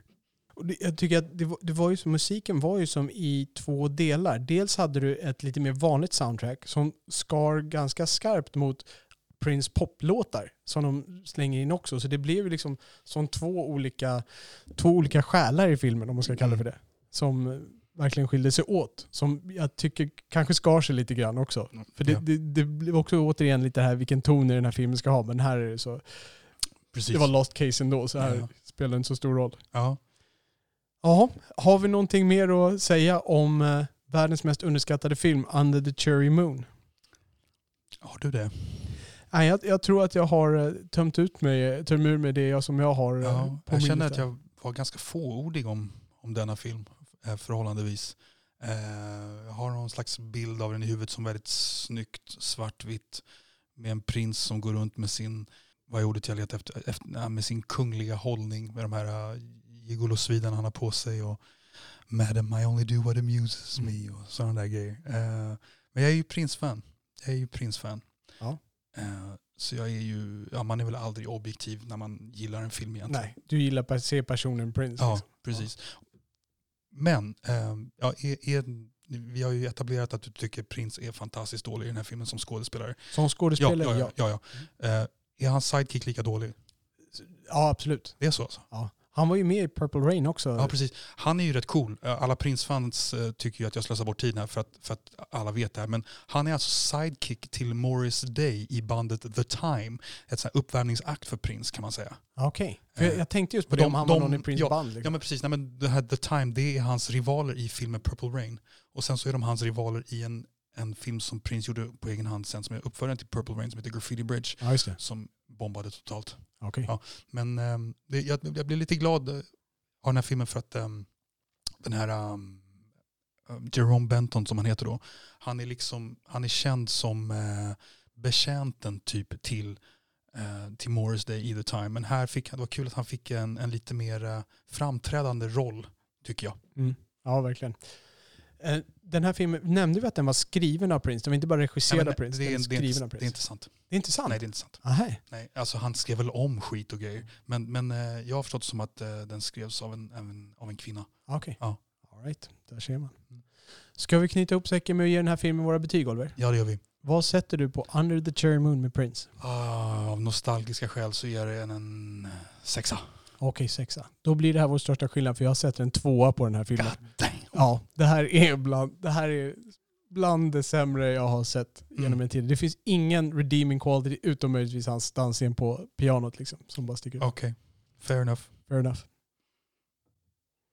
Med det så återstår det ju faktiskt en film för oss att diskutera här. Och nu har vi alltså diskuterat dina topp tre underskattade filmer. Och då kommer vi till det här dagens bottennapp på din lista. Ja, och dagens bottennapp det är då den film som är minst underskattad, kan man säga så? Ja, hur var det nu vi formulerade det? Det är alltså den film som folk, en del tycker är underskattad, men som du tycker är korrekt skattad. Den är så dåligt som den var skattad Precis. från början. Ja, Den har fått lite kultstatus helt ja enkelt. precis. Och det är då en film från 1998 av Terry Gilliam. Helt korrekt. Terry Eh. Gilliam känd från Monty Python såklart. Precis, och han har då filmatiserat Fear and Loathing in Las Vegas med eh, Johnny Depp och Och Benicio del Toro. Precis, och det här är alltså en filmatisering av en roman av Hunter S. Thompson. Thompson, helt korrekt. journalist. Beatjournalist. Ja. Som, ja, jag vet inte om han skapade stilen men blev väl i alla fall företrädare för en gonzo-stil när han skriver semi-självbiografiska Typ så. Ja, typ så. Under mycket knarkinfluencer. Ja, den här filmen var mycket knarkinfluencer, ja. Eh, och den här filmen floppade när det begav sig mer eller mindre. Ja. Ja, och sen har den fått en cult following. Eh, och jag såg den inte på bio när det begav sig, jag såg den på, på DVD en massa år senare. Samma här. Ja, och så har jag sett om den inför i, idag. Och jag måste säga att den var inte riktigt så dålig som jag minns den. Ja, det var så. Ja, alltså den är ju, den är ju väldigt skickligt genomförd. Men det är ju världens tråkigaste story. Ja, storyn i sig, om vi ska dra den kanske, så Ja. är den... Det är, svårt att egentligen säga vad det är för story. Ja, Det handlar om den här Duke, heter huvudkaraktären, Johnny Depp spelar, precis. Ja. som åker iväg med sin advokat, spelad av Benicio del Toro. De tar en eh, cabriolet, heter det på svenska, när man har taket nere där. Och ska åka iväg till Vegas för att det visar sig sen täcka någon mässa eller någonting Ja, sånt det- där, det, någon det, är så, det, är så, tävling. det är så många missions och jag, Ja. fattar, jag fattar ingenting. Eller jag, jag Egentligen- fattar väldigt lite i alla fall. Egentligen är allting mest en ursäkt för att visa deras knarktripp. Precis. Och då menar vi tripp både i knarktrippar, att ta en tripp på droger, precis som att ta en tripp resandes genom landet och resandes runt i Las Vegas. Eh, Precis. för att allting är bara som en droghallucination, semidroghallucination för dem. Och det är ehm, ett väldigt komiskt anslag. Ja, Eh, det är ganska bisarra scener. ja, eh, Johnny Depp är ju jättebra i, som sådan. Som en, eh, vad ska man, hur ska man beskriva Johnny Depps karaktär? Surrealistiskt. Surrealistisk. Och det här är ju, det här är ju sådana roller jag tycker Johnny Depp ska hålla sig till. Jag tycker inte Johnny Depp ska spela vanliga människor. Han ska spela galna trollkarlar och sånt här. Verkligen. Till exempel piraten i Pirates of the Caribbean. Lite skruvade roller. Precis. Och så har du då eh, Benicio del Toro som har gjort en liten halvdeniro och lagt på sig lite kilon för den här filmen. Ja, han var lönnfet när han satt i bilen där. Ja. Han, han är verkligen en påtaglig Mm. mage. Han brukar vara ganska bra Ja, form i sina Han var filmer. ju väldigt smal tre, tre fyra år innan där i uh, Usual Suspects. Och sen Och- bra... Lika smal därefter i nästa film. Så kanske det var, ja. ja. Jag kan inte komma ihåg att han har varit lönnfet i någon annan film. Nej. där. Nej, men alltså, låt oss börja med det som är bra med filmen. Alltså, den är ju jättesnyggt filmad tycker jag. Och jättebra agerad. Alla skådespelare är bra. Det är väldigt många biroller här. Vi har Cameron Diaz som lyser upp i, i hissen i en scen. Ja visst. Vi har ehm, El- Ellen Barkin som gör en, en jättesorglig roll på slutet där. Jag, jag, jag såg faktiskt inte att det var Ellen Barkin. Jag men- läste om det sen. Ja, nej, men jag kände faktiskt igen henne. De, de sitter alltså på en diner på slutet och hennes livsöde bara eh, osar av tragisk, Mm. tragiskhet. Eller man ska säga. Hon, blir, hon är bara, ja det här är verkligen i utkantet av samhället som de har hamnat. Liksom. Ja. Och sen har du Christina Ricci. Christina Ricci har en ganska stor roll. Ja. Ja, som spelar no, någon tjej som de försöker ta hand om där. Ja. Lite halvt. Och så har du Toby Maguire som är någon hitchhiker som kommer och går. Ja, precis. Han, är, han, han kommer tillbaka sen. Han är med i Ja. början, i, inte första scenen. Men Men grejen är så här att jag har inte så mycket att säga om den här egentligen mer än att det är, jag tycker det är en väldigt tråkig story bara. Den är jättesnyggt gjord. Bara så här sett till regi, skitbra. ja, Agerat, skitbra. Men jag, jag tycker liksom, jag har ändå läst ganska mycket sådana här bitförfattare och har haft ganska stor behållning av vissa av dem. Jag vet inte ens om jag liksom under mina grabbigaste år ens tyckte, skulle tycka det här var kul. Liksom det, det är bara så här, ja och ni hallucinerar och så tar ni meskalin och så försöker ni sälja heroin och så går ni på någon mässa. Det var någon scen där som var lite kul, eller jag förstod i alla fall försöket till att vara rolig eh, när de är, på, de är på någon mässa där. ja. Det var lite roligare. Och vad är det för mässa de är på? Det är någon anti-rökmässa. Polismässa. Ja, Så att det, det är fullt med poliser när han kliver in Ja. där och han har en väska full med droger där. Liksom. Ja. Eh, Ska gå fram och jag vet, säg något du för att jag, jag känner bara så här, jag tittade på den, eh, jag försökte att inte blippa på mobilen samtidigt. Ja. Så fort jag tittade, skitsnyggt gjort, men this is boring. Ja. This is boring. Ja, Jag förstår precis din ståndpunkt. För att handlingen är svår att greppa i den här, för det finns egentligen ingen handling. Det, det finns ingen röd tråd, det finns ingen sensmoral på det sättet, utan det är, det här är, så här ser det ut i deras drogtripp helt enkelt. Ja. Eh, och det är skruvat. Det, är absolut försök till surrealistisk komedi, bitvis mörk till och med. Och det finns ju frågeställningar, alltså det finns ju udda scener. Men Får jag säga en sak? Ja. Jag tycker både Johnny Depp var bra och Benicio del Toro var bra. Jättebra. Men jag saknar någon liten kemi mellan dem. Det är någonting att de inte, de agerar inte jättemycket ihop, tyckte jag. Nej, de, de spelar faktiskt lite, jag kan hålla med dig, de spelar lite var för sig Mm. eh, på sin egen, på sin egen kant. Ehm, men det är också två karaktärer som inte går så bra ihop egentligen. De är, det är ju en verkligen udda relation. Han ska ju då vara advokaten och kommer med de, det är faktiskt några av de mest lustiga scenerna tycker jag. När, han, när de sitter och pratar om det här. Och Jag måste givetvis, de sitter och pratar om att de måste åka till Vegas då när de har en flashback. Och då säger han då, och som din advokat så måste jag givetvis följa med och vi måste packa med oss, eh, jag kommer inte ihåg vad han säger, baseballträ, pistoler, knark och liksom han sitter och raddar upp alla typer av knark som de måste ha med sig. Vad det, är. Mm. Och det blir en, eh, det känns ändå som att deras avsaknad av kemi kanske är, finns lite mer i manuset. Jag säger inte att det är så, men kanske att det är karaktärernas, Lite så. är lite så. Ja. En grej jag funderar på det är ju att, att Benicio del Toros karaktär är, eh, är ju lite mer karakar i framtoningen än vad Johnny Depps karaktär är. Och att man får nästan känsla av att det skulle inte vara svårt för Benicio del Toro att typ döda Johnny Depp. Men Johnny Depps karaktär verkar aldrig det minsta rädd för Benicio del Toros karaktär.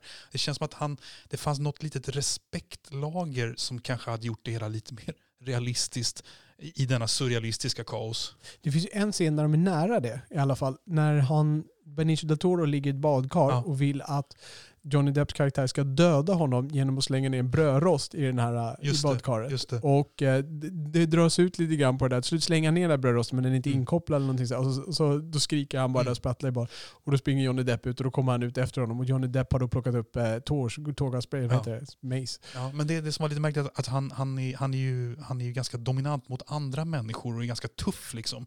Men det är samtidigt helt norm, han verkar inte ha något problem med att bli kallad för whore av Johnny Depp samtidigt. Nej, men Toros karaktär. Ja. Ja. Jag, jag tänkte faktiskt inte på det på det sättet, men när du säger det så kan det nog stämma. Skulle den här filmen ha mått bra av att ha en En backstory? story. För, En att, story. för man vet ju inte vilka de här karaktärerna är. Det, det kommer ju fram lite ledtrådar längre fram. De är på någon mässa, men man, i slutet av filmen så vet man ju ändå inte riktigt varför. Vad är det de gör? Jobbar de som reporter? Hur får de pengar? Var får de allting ifrån? Skulle den här filmen ha tjänat Alltså, på en backstory? Eller ska det bara vara den här trippen? Jag, jag tänker mig att det här är väl en film som är gjord för Hunter S. Thompson Die Hard-fans. Ibland tycker jag, jag har varit på någon annan film någon gång, eh, Eh, liksom när, när det är någon, någon så här episk eh, grabbroman som ska filmatiseras. Eh, jag vet att jag var och såg, eh, vad hette den nu då? Eh, en film som Paul Thomas Anderson gjorde eh, som blev ganska eh, osedd med, med Joaquin Phoenix. Den kom alltså efter The Master. Vad heter den? den det, är en, det är en filmatisering av en roman av Thomas Pynchon. Och Joaquin Phoenix är någon så nedknarkad deckare som bara flummar runt och ska Ja, lösa ett fall. Just, Ja. Och då minns jag att jag såg den med en polare som hade läst mycket Thomas Pynchon. Han hade säkert läst mycket Hunter S. Thompson också. Och han tyckte den var skitrolig för han hade så mycket referenser han kunde plocka upp på. ah, okej. Och jag har en känsla att det här kanske är samma sak i denna film. Ah, okej. Den filmen med Joaquin Phoenix, det är den när han, han Ja. går ut med baseballträ på slutet och vad det är och, och Jag tar koll på den. Jag kommer bara ihåg att han, att han är påtänd. I, I was here, Nej, nej, det, I'm not, nej, I'm det, not there. nej, det är den när han ska vara en rappare tror jag. Nej, nej, nej. Eller nej, I'm not here, inte det. Är det när han spelar Bob Dylan eller någonting? Eller? nej, nej, nej. Um, jag har för mig att Ska vi den... googla det här? Eh, jag tror vi får lämna det corrections department. Okej. Eh, nästa- Ja, ja, men, men det är lite samma sak i denna film. Okej. Alltså att, att, ehm, att man you're preaching to the, vad är det man säger? Choir? Preaching to the choir säger man. Ja. Ja, ja lite så. Predika för de redan frälsna. Precis. F- för det, ja, det känns som att det är, ja, alla Die Hard-fans vet väl att Hunter S. Thompson var, var journalist och var den här äh, advokaten stod för och så vidare. Och det är väl förtydligat i, i hans knarkiga böcker. I don't know. Nej. Men, men det, det är liksom, ja, det var en sån klassisk film som, som kanske, ja den skulle behöva lite mera eh, mainstream-inramning för oss som inte har läst grejerna. Antagligen. Johnny Depp fick ju, eller han utvecklade tydligen en ganska nära relation med Hunter S. Thompson. Och till slut, det var ju snack om massa skådisar som skulle spela. Jack Nicholson och Marlon Brando skulle ha varit en gång i tiden, skulle ha spelat där på... Och den, här, den här boken kom på typ 60-talet. Ja, något sånt där 60-70-talet Okej. vid årsskiftet där. Eh, decennieskiftet. Dan Aykroyd, John Belushi har det snackats om också. John Malkovich har varit ihopkopplad med den här John Cusack. Men sen när Hunter S. Thompson träffade Johnny Depp, då, då var det Mm. låst. Liksom. Det var bara han som ja. kunde spela honom. Mm. Och jag, jag tror jag har svårt att se någon annan kan göra det på samma nivå. Ja, man hade ju kunnat göra en helt annan film med någon helt annan skådis. Eh, men nu ska det ju vara en, en camp lustig kurre på något sätt. Som, som, jag, jag tänker mig att, att eh, eh, man, man hade kunnat göra en jätteallvarlig film om det här. Ja, Alltså, alltså du vet, här är det killar som är slavar under droger. Liksom. Men de vill ju ta vara på det här lättsamma. Liksom. Så då är det, då, då, i, i den inramningen så, så är det svårt att se någon som skulle kunna göra det här bättre än Johnny Depp. är inte Terry Gilliam också en perfekt regissör till den här filmen om man nu ska ha den på den här stilen som de hade? Ja, men kanske. Jag har inte sett lika mycket av honom som du. Jag har inte sett lika mycket Monty Python. Eh, Jag förknippar honom med Fisher King. Ja, Fisher King har han gjort. Och jag förknippar honom med Baron von Münchhausens äventyr. Men berätta du varför du tycker han är lämplig. Eh, Alltså jag ser ju att det är en väldigt snyggt visuellt genomförd film. ja, Men jag vet inte riktigt vad som är Gilliamskt i sammanhanget. Han har ju en liten eh, surrealism i sina filmer generellt. Han, han var ju inte regissören på de flesta Monty Python-filmer. Jag tror han gjorde de här eh, styckena, du vet när det är de här fötterna som stampar och gud. Okej, den jag, förknippar honom med Monty Python, men okej. Han är Monty Python, absolut. Han är med i gänget. Ah, Men han, han är inte regissören, utan det var Terry Jones Aha, som oftast var bakom okej. kameran. Shit vad jag känner att jag avslöjar mig själv. Så han var, mer, han var med en agerande människa i gänget, eller? Ja, absolut. Han var, Okej. han var, men han gjorde, det, alltså det han gjorde mest var de här klippen. Alltså det finns ju sådana animerade klipp. Mm. När det, är typ, alltså det är som att de har klippt ut en fot som kommer ner och stampar för det är Guds fot och stampar på några gubbar. Det är ganska så här Ah, okej. kantigt gjort. All right. Det är hans grej. Okej. Ehm, så, men han har gjort filmer, han har gjort uh, Brazil, är han ju känd för, som Mm. jag inte har sett. Inte jag som jag är jättenyfiken på. Han har gjort en annan film som har fått kultstatus som heter Time Bandits, som är lite så här äh, dvärgar som kommer tillbaks i, från eh, någon sagovärld och bla bla Mm. bla. Han Alltså, har gjort lite så här Bröderna Grimm och sånt Bröderna också. Grimm med Ja. Matt Damon och han Eh, Heath Ledger. just är det, ja. Som tyvärr inte var så bra. Och det är ofta så där, hans filmer, jag har, en, jag har en förkärlek för honom, men jag har inte säkert många av hans filmer högt uppe på mina listor. De får oftast ganska låga betyg. Men han är originell, han berättar på ett visst sätt. Tyvärr blir det oftast floppar på box office. Han Mm. gjorde ju den här Dr. Parnassus med Heath Ledger när Heath Ledger dog och de tog in 13 andra skådespelare för att spela hans, fylla hans roller.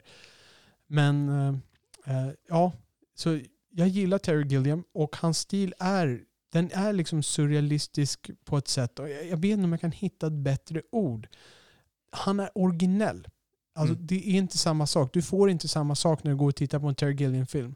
Blir det alltid en bra film? Nej. Men det blir för mig alltid intressant att titta på. Lite som Christopher Walken. Det kanske inte var en bra karaktär i Homeboy, men jag var alltid intresserad av att titta på Christopher Walken. Vi snackar om en riktig konstnär här. Ja, säga. Ja, det skulle jag verkligen vilja säga. Mm. Tyvärr så önskar jag att han fick göra lite fler filmer. Det här var ju någon film som han gjorde tror jag för att han ville att det här skulle bli lite hans, det han lämnade till eftervärlden har jag läst honom säga. Okej, Ehm, intressant. Jag, jag läste någonstans att han är ju, han har ju engelskt, han är ju amerikanare som har skaffat sig engelskt medborgarskap. Han verkar ju vara, inte vara mannen som liksom vill ha någon Hollywood-pompa och ståt. Han har ju verkat mycket i England liksom. Och, det låter som att du och jag måste ha en Terry Gilliam-podd någonstans längs vägen. Ja, jag har ju så jädra mycket att catcha upp på Ja, om honom. Jag tycker ju väldigt mycket om eh, Fisher King. Ehm, det är faktiskt en väldigt bra feelgood-film som jag minns det. En feelgood-film som är ganska mörk i botten. ja. Mm. verkligen mörk. Och det, där, han leker ju med tonen. Han klarar tycker jag, där, den har ju också olika toner den filmen. Eh, med ganska brutala mordet på Robin Williams fru. Liksom, Precis. på. Men där tycker jag han klarar av att hålla den där balansen. Ja, Det är, väl de hans, det är väl hans mest mainstreamiga film kanske man kan säga. Ja, han har en till som han gjorde i samtidigt som den där. Vilken film är det? Ja, det är bara, ja, det faller bort från huvudet. Corrections Department, Mm. korrekturavdelningen, här kommer vi.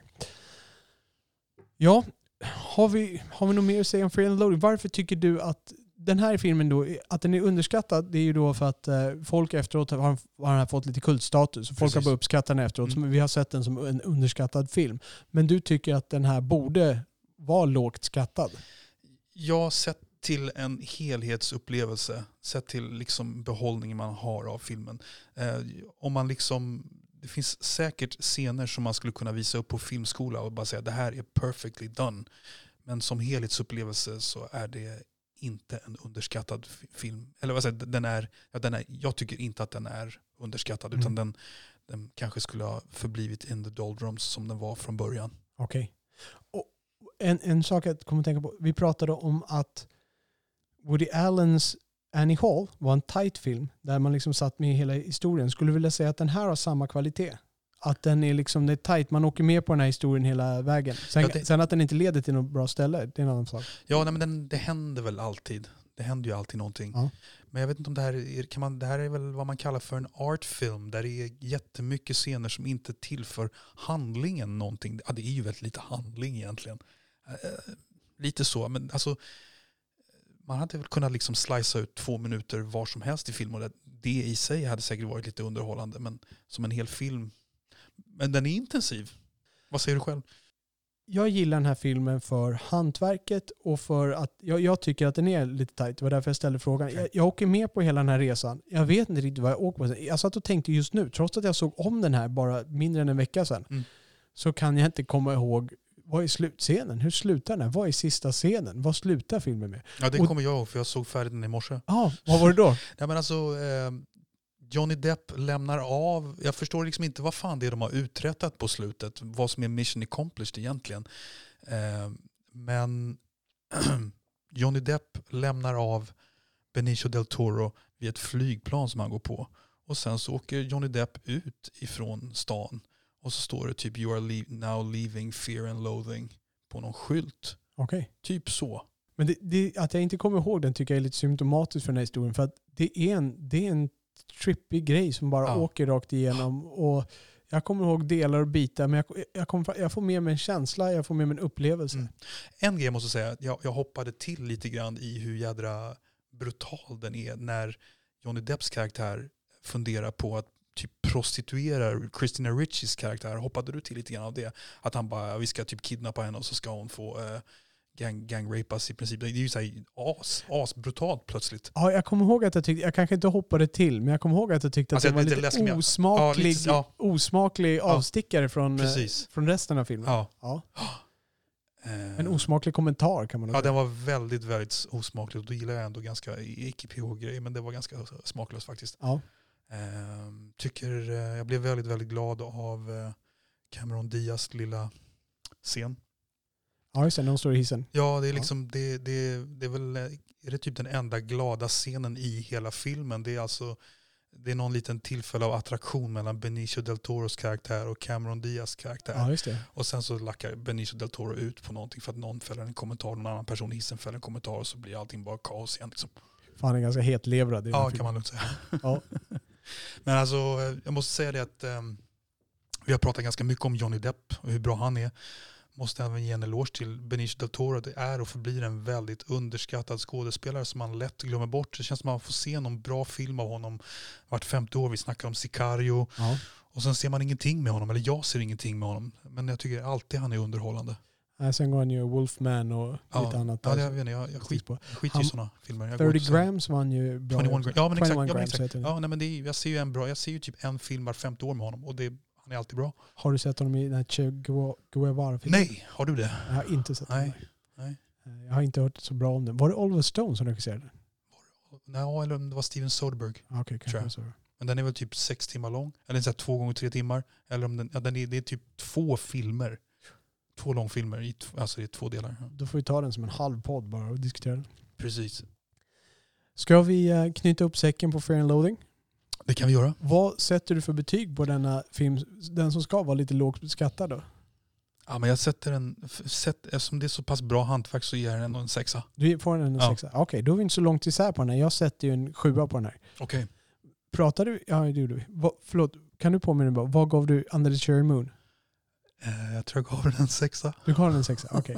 Jag tror att det är tre filmer som ligger på sexa här nu. Ja, okej. Och så ligger Thunderbolt där uppe på sjua. Ja, just det. Ja. Ja. Så om man då skulle sammanfatta de här fyra filmerna, om jag skulle ta de här fyra filmerna i en eh, lista så skulle ju min översta då bli Fear and Loathing i Las Vegas. Den skulle Mm. komma etta. Tvåa skulle Thunderbolt komma, Thunderbolt och Nightfoot.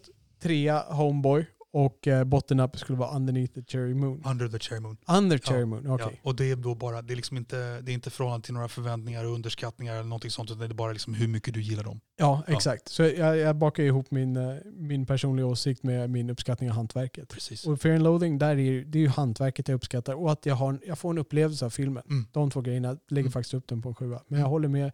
Jag sitter inte vrålgarvar. Jag, jag får ingen, inte med mig någon historia, någon sensmoral. Men, Nej. ja. En, eh, liten, eh, en liten popquiz. En Okej. liten uh, frågesport här. Bland de här filmerna så är det en skådis som har en eh, liten roll i bägge filmerna.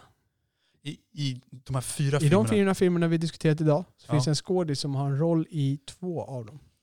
Som dyker upp. Eh, ja, jag vet. Jag vet, jag Ja. vet, jag vet Ja. faktiskt att det är Gary Busey. Helt rätt. Oliver, en applåd. Ja, jag måste säga det var rätt imponerad på. Ja, Gary Busey är ju ganska, det var svårt att känna igen honom i Fear and Loathing in Las Vegas som Precis. polis. Och sen så är han ju med i Thunderbolt, har en liten scen med, med, med Jeff Bridges där. Precis, i Fear and Loathing är han en polis som stoppar Johnny Depp när Johnny Depp eh, kör lite fort på vägen. Och i Thunderbolt så är han ju en... Han är construction worker ihop med Jeff Bridges. Han är bas på Jeff Bridges arbetsplats. Ja, ganska som, obetydlig roll egentligen. ja, som Jeff Bridges bara plötsligt är på och sådana här saker i, i denna films svåra handling. Varför är han där? Precis. Ja. Men, det måste jag säga, jag blev lite besviken på att inte, de inte visade att Gary Busey fick en, förmodligen fick en kyss av Johnny Depp.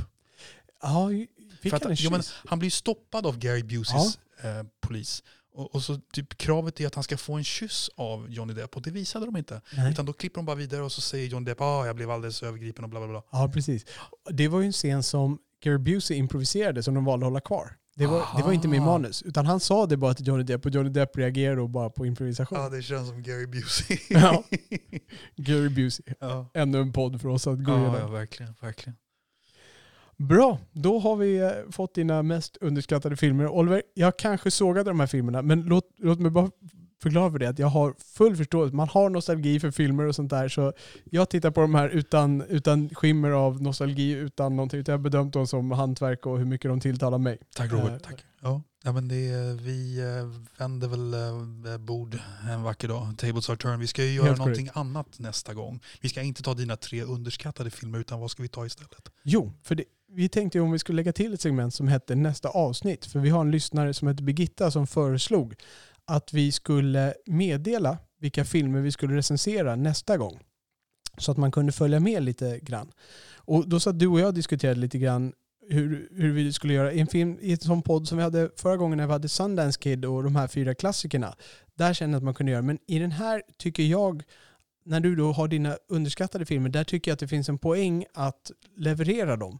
Precis. Och, och att vi då, när vi har sådana här topplistor, att vi kanske då håller dem hemliga för att det blir lite roligt ändå att lyfta fram topplistorna utan att man vet. Det här är ju trots allt, det här handlar ju om dig och mig som personer. Ja. Alltså, du lärde lite om mig genom mina filmer och vice versa. Helt korrekt. Så, ja. Och jag, undrar då, vad, vad har du lärt av mig? För det, vi har ju en, I den här relationen så har ju du givit mig mycket mer cineastiskt än vad jag har givit dig. Ja, du har ett mer öppet sinne än jag. Ja, kanske det. Men när jag, de filmer jag faktiskt har lyft fram när det varit du och jag, de har ju varit ganska dåliga. Jag har tagit filmer som jag trott skulle vara någon sorts förnöjelse. Det kan ha varit grabbigt kul och sånt där. Men det har, det har ofta blivit floppar, de grejerna jag har lyft fram. Medan du Alltså, ofta... hos, hos, mig så att säga. Alltså när Ja. jag har valt en film som Okej. jag tänkt att det här ska du och jag se. Men Okej, när du har, ja. drar med mig på någonting Ja. så även om det är en depprulle så är det oftast ett bra hantverk. Jag kan inte låta bli att uppskatta. Vi gick och såg den här Beautiful. Beautiful. Ja, mitt hjärtas förlorade slag. Kommer du ihåg den franska? Såg vi ihop också? Nej, den såg vi inte ihop. Du Du, lånade ut filmen till mig och min Okej. fru Annie, men Okej, eh, vi såg aldrig på den. Den stod i vår bokhylla i tre år. Och Jag sen är lämnade nästan säker på att du, har- har inte du sett den? Nej, Okej. inte vad jag minns i alla Nej, fall. nej, okej. Mitt hjärtas förlorade slag. Däremot såg vi La N. Len, hur ser man Just ut? Laen, ja. Nej. Eh, hatet översatt. Uh, förortsfilm, fransk förortsfilm, svartvitt. Jättebra. Mm. Och det är en sån här film, jag har aldrig någonsin sett den om inte du hade visat mig den. Och det är en, alltså, det är en superbra film. Jag tror jag gav den en åtta då, Mm. på den tiden. Eh, och det, är, det är jättemånga filmer som du lyfter fram till mig som jag uppskattar och jag tror inte att jag har återgäldat den känslan. Nej, du, vet, du vet att jag, jag har en sån här story jag kan plocka upp nu. Ja, Ja, om det, ja, jo, berätta. men, jo men alltså det var någon gång som vi skulle gå på bio och jag propsade för att vi skulle se en film som heter Muriels bröllop Ja, just det. med Tony Collette. Ja. Och du insisterade på Johnny Mnemonic med Ja, Keanu Reeves. Förlåt Oliver. nu, nu, Så, nu vet jag att Muriels bröllop var så jättebra heller, men jämfört med Johnny Mnemonic så var det, så var det lite bättre. Ja. ja, så var det Jag Oscars kan material. säga att du, I förhållande till Johnny Mnemonic så underskattade du Muriels bröllop kan Ja. säga. Jag vet. Ja, jag har många duds. De flesta är med dig alltså. Ja, absolut. Tyvärr. Ja. Jag har, jag har mycket att äh, återhämta där.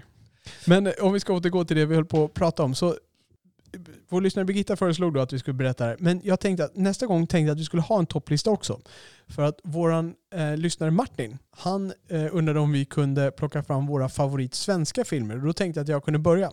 Please att- do. Nästa gång plockar jag upp mina topp tre svenska filmer och även mitt eh, bottennapp bland svenska filmer. Oj. Ja. Och så ska vi lyfta fram där. Och jag kan ju redan nu spoila lite grann att jag ser ju inte så många svenska filmer. Jag har svårt för svenska filmer och det är någonting vi kanske kan beröra där och då. Varför jag har det och gå lite djupare på det. Tittar du på mycket svenska filmer? Alltså jag har sett mycket tidigare. Och eh, jag tycker eh, jag har sett ganska mycket bra. Alltså det är lite epokvis i, i kvaliteten. Jag tycker att jag såg ganska mycket bra filmer, svenska filmer under 00-talet faktiskt. Eh, men ja, nu ser jag ju väldigt lite film överhuvudtaget. Tycker du att svensk film håller en hög, låg eller mellanstandard internationellt sett? Någonstans mellan, mellan standard och hög. Det är så? Ja, alltså man får ju liksom det finns ju absolut en viss typ av svensk film eh, där, där liksom karaktären säger Hur fan kunde du? Mm. Eh, som inte är så bra. Men det finns, eh, jag tycker jag har sett ganska mycket bra faktiskt. Sen, vi kanske ska spara det mesta till Ja. nästa podd, men jag måste, ja. Ja. Jag, jag måste bara säga att, att eh, det är, man approachar eh, filmer från sitt eget land, alltså med det egna språket. Man approachar dem med ännu mer kritiskt för varenda varenda falsk klang i en replik märker man av. Det här ska vi spara till nästa. För Ja. det här har jag mycket att säga om. Mm. Mycket vet jag inte, men ja, det här är min sträng och min lyra att spela på också. Mm. Ja. Ja, men då, så då har vi det till nästa gång. Och stort tack till Birgitta och till Martin som gett oss de här förslagen. Vi har fått en del annan eh, feedback också. Vi uppskattar det här jättemycket att eh, få förslag tillbaka. Och är det så, om ni skriv gärna vad ni tycker. Vi har ju ett kommentatorsfält på de olika eh, poddavsnitten på vår hemsida. Det finns också ett kontaktformulär på vår hemsida där man kan bara fylla i sina kontaktuppgifter och skicka in eh, vad man vill, förslag eller feedback, eh, eh, i stort sett vad man vill. Och där skriv vad ni tycker om det här vårt förslag att inte avslöja vilka fyra filmer det är när vi har en topplista för att det ska finnas någon spänning. Är det bara vi som inbillar oss att det blir lite roligare att lyssna då eller blir det lite roligare att lyssna när man inte vet vad som komma skall? Vi, vi ger ändå teasers i våra titlar till våra poddar som vi gjorde i den här. Men det, det beror på hur bra man är på att lista ut sånt här. Så lämna gärna något eh, budskap där på hemsidan. Vi läser det mesta och eh, försöker svara också om det är frågor och sånt där direkt. Och vi uppskattar jättemycket feedback. Så innan vi slänger ut oss själva, om vi har eh, tid att se på film, vad, Mm. vad skulle du ta dig an nästa gång? Nu när du har fått ut Anka Gems ur din ryggsäck, vad är det som är aktuellt för dig att kika på? Det finns en dokumentär som heter Obit som handlar om redaktion, en, redak, en redaktion på New York Times som jobbar enbart med dödsrunor. Obituaries. Obituaries, Ja, precis. Den har fått ganska mycket cred. Jag tycker den verkar intressant av någon anledning. Kul med någon som gör en dokumentär om ett så pass smalt fenomen. Du, du har snöat in dig lite grann på dokumentär nu. Det är inte så mycket spelfilm för din del. Nej, jag vet inte riktigt varför det är så faktiskt. Man går väl i perioder, allting kommer i skor. Ja, men lite så. Eh, nej, men jag, jag tycker ju väldigt mycket om New York Times. Läser ju gladeligen allt de skriver. Politik, sport, kultur och även deras dödsrunor. Eh, Jag tänker mig att det är ganska kul att sitta där och, och studera de här duktiga skribenterna som dagligen får göra en ny dödsruna om personer som de ofta inte känner till. Du läser dödsrunorna i New York Times? Ja, det händer. Okej, Ja, det alltså det, det ska ju inte det, det, är ju det är inte som att jag läser när någon, någon eh, alltså det bygger på att jag kanske, ja men de, det är ju alltid någon känd som dör liksom. Ja. Så att eh, om det är en idrottsman eller en författare eller whatever, yes. Jag själv tänkte faktiskt försöka se om Snuten i Hollywood. Och det är också så här, jag såg ett klipp på YouTube och jag, jag blev lite nyfiken på, alltså är Eddie Murphy, han, är han en ganska okej skådis ändå? Eh, Jag kommer mest ihåg honom nu för hans senare filmer. Jag såg ju Dolomite på Netflix för ja, kvartal sedan eller någonting sånt där. Har du sett Dolomite på? Nej, nej. Nej, så jag varit lite nyfiken på att titta tillbaka. Så jag varit lite imponerad när jag såg på det här klippet att han faktiskt eh, han gör en, han verkar göra en bra roll i den. Jag, I Dolomite. Ja. Nej, i Dolomite så den är jag inte lika lyrisk åt som många andra är. Men däremot när jag tittar på Snuten Hollywood som jag vill se om nu. Okej. Så. Ja. Och sen har jag fortfarande Aniara. Och nu gör jag så att eftersom du levde upp till ditt löfte att se Anka Gem så lägger jag nu mitt löfte. Jag pratar om Aniara nu två avsnitt i rad. Till nästa gång ska jag ha sett Aniara. Den finns på streamalet. Och Miyazaki-filmen Och halva Miyazaki-filmen. Så nu har jag en och en halv film kvar. som jag har lovat folket här. Mm. Bra, med det så tycker jag att vi tackar för oss. Tack så mycket Robert. Tack så mycket Oliver och tack alla ni som lyssnar. Ha en bra kväll. Ciao. Du har lyssnat på avsnitt nummer fyra av Filmpapporna. Homeboy and Thunderbolt Fear Moon, inspelat 5 april 2020. Dina värdar var Oliver Grassman och Robert Lindblad. Filmpapporna är möjliggjorda av Ekonomihjälpen Redovisningsbyrå. Du finner dem på ekonomihjälpen.se.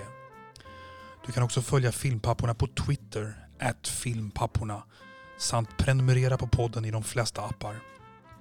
Länkar hittar du på filmpapporna.se. Där får du också jättegärna lämna frågor eller feedback i kontaktformuläret samt i kommentarsfältet för de olika inläggen. Med det så tackar filmpapporna för den här gången och önskar er mörka salonger och salta popcorn.